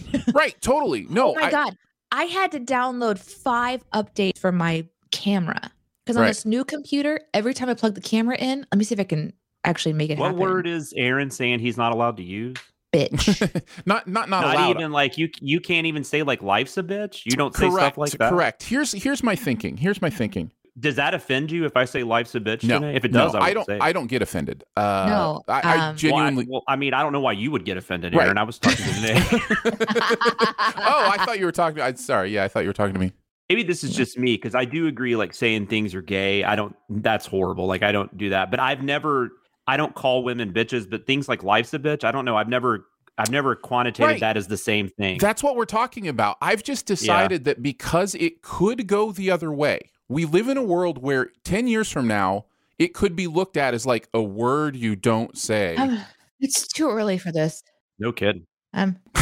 It's never too early for this, guys. So I have to tell you this. Just a few days ago, I got a dental cleaning. I went to my 6-month dentist appointment. Fascinating stuff. Within 5 minutes, me and the dental hygienist are talking about the appropriateness of breastfeeding in public. Within 5 minutes, we're talking about how the body shouldn't be shamed and all that. Like this is my life. These are the conversations I have with people. But how is this happening? I don't want to talk to my dentist. So I don't. She has a 3-month-old. She has a 3-month-old. She's nursing, and she was talking about how she wants to go to Chick-fil-A, but she also needs to nurse her baby. And like, will they judge her if she goes through the Chick-fil-A drive-through while she's nursing? And wait, hold on. At Chick-fil-A, hold on. I'm judging because I'm curious how one goes through a drive-through while nursing. I mean, dude, I can almost guarantee my wife can do it. My wife took cereal with her this morning. How do you eat cereal and dry? But you have to hold an infant, right, to breastfeed them. Yes, yeah. So why are you holding an infant in a car? Don't they have the infant should be in a car seat? Is what I'm saying. Well, no, but she's taking the infant out of the car seat during the drive. I think what she's saying is she could get to the drive-through, and then there's no danger, as far as accidents or speed, doing. No, Danae is right. She's an awful mother. Whatever the case may be, she may have actually been talking about pumping. Maybe she was talking about pumping. I'm not sure. Whatever the case, the conversation came up, and of course, we get into a conversation, and she was... If she said feed, though, I doubt she was talking about pumping. Yeah. She may have said pumping, and I may be remembering it wrong. Whatever the case, it was one of those things where she was so encouraged after our conversation. She was like, you're right. I should not be ashamed to have my breasts out if I'm feeding my child. It's a natural thing. You should be ashamed your kid's not in a car seat. Well, we found a way to judge someone. Good. What is, in your opinion, the most, I'm trying to think of the word, popular. Let's go with popular. The most popular competition that has not been added to the Olympics. Like, if trampolining can be a medal event, what are we missing? Like, what's at the top of that list? I don't know. Probably video games. Yeah, I think so too. Maybe. I think and like League of Legends, that kind of stuff. Like, yeah. Mm-hmm. And then they've taken stuff away too, which is like they took baseball away. Yeah. Like baseball's gone, which I don't know. That's kind of a hard one. I don't know. It's a hard one to put together, right? There's, a baseball team is... Well, and the U.S. didn't even qualify, I think, like the last couple times they had it, which is kind of sad because that's our sport. That's America's pastime. It sure it's not used anymore. To be. Yeah. Now now it's America's past its time. That's where it's gone. Okay, so listen, I had one thing I wanted to get to with the nursing conversation. It'll be real quick, I promise. Oh my God, Aaron! No, I thought of something that I wanted to pass. You along. You know what? It's fine because we're not going all the way back to bitch, so that's good. It's good. Although that is an unfinished conversation I want to have sometime. Yeah, I know. The thing I came to that I told her, I was like, I don't think I've ever said it that way before, because she was like, well, some people have like fetishes and some people are turned on by breasts no matter how they see them. And I said, yeah, but that's not your responsibility. I said, there are people with foot fetishes, but we all go barefoot at the beach. Like, it's not like it's one of those things where just because somebody is sexually attracted to a part of your body doesn't mean you can't show it. That's on them to handle their desires in their whatever. So all those women attracted to 44-year-old, overweight dads. I can't do anything about it. That's right. Hey, listen, the dad bod has become a real thing. Like I always ask when somebody says that, I always like to go, what about the double dad bod? Is that what about the dad plus bod? Whenever I see pictures of dad bod, it's like just a little fluff. Like freaking Cal. It's like Cal Drago or whatever. Right, yeah. It's like Jason Momoa. Like, that's not a dad bod. Give me a fucking break. This is a dad bod. Like, I'll show you Rock. A dad bod. They show The Rock at the beach. I'm glad you used that. I think obviously the difference between feet and breasts is that... Explain today. Please go ahead and explain. That was a great sentence. Thank you. I'm ready for this. I'm totally ready for this. Love combining feet and breasts. Now I'm picturing breasts with feet, and do that. Hey, Aaron. Don't do that. I don't like anything now. Listen, let me tell you about the difference between feet and breasts. Oh shoot! No, breasts don't have toes. Well, they have nipples, so they're kind of like... It's got one toe in the middle. Like one little toe right there in the middle. You're welcome, anyone. You're welcome, everybody. Such a great visual for your sexcapades tonight. Honey, play with my chest toes. What I was actually trying to get to, though, is that the entertainment industry or whoever is responsible...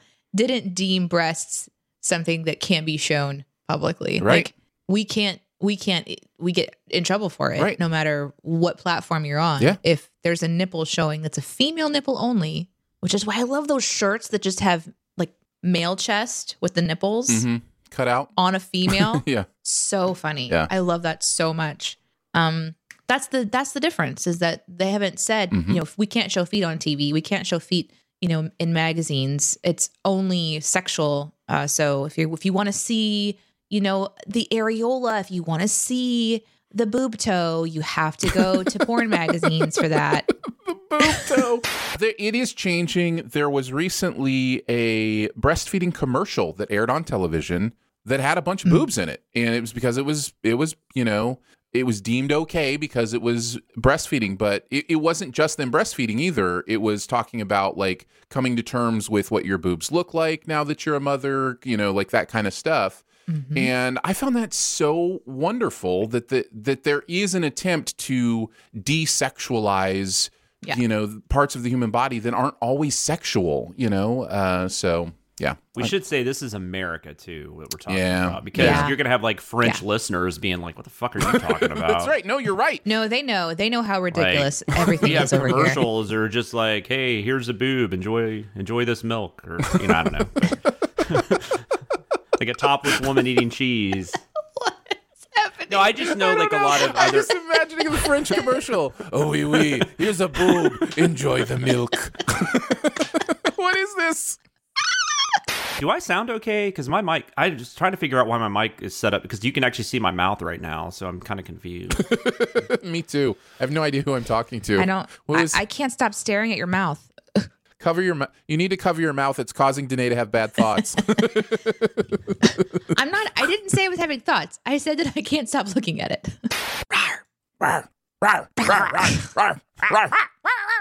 Let's rock and roll, shall we? Oops. You oopsed. You Daffy Ducked. Yeah, I've got to find my notes. You ducked it up. Did you do a number 2 in your pants? Is that what you Yep.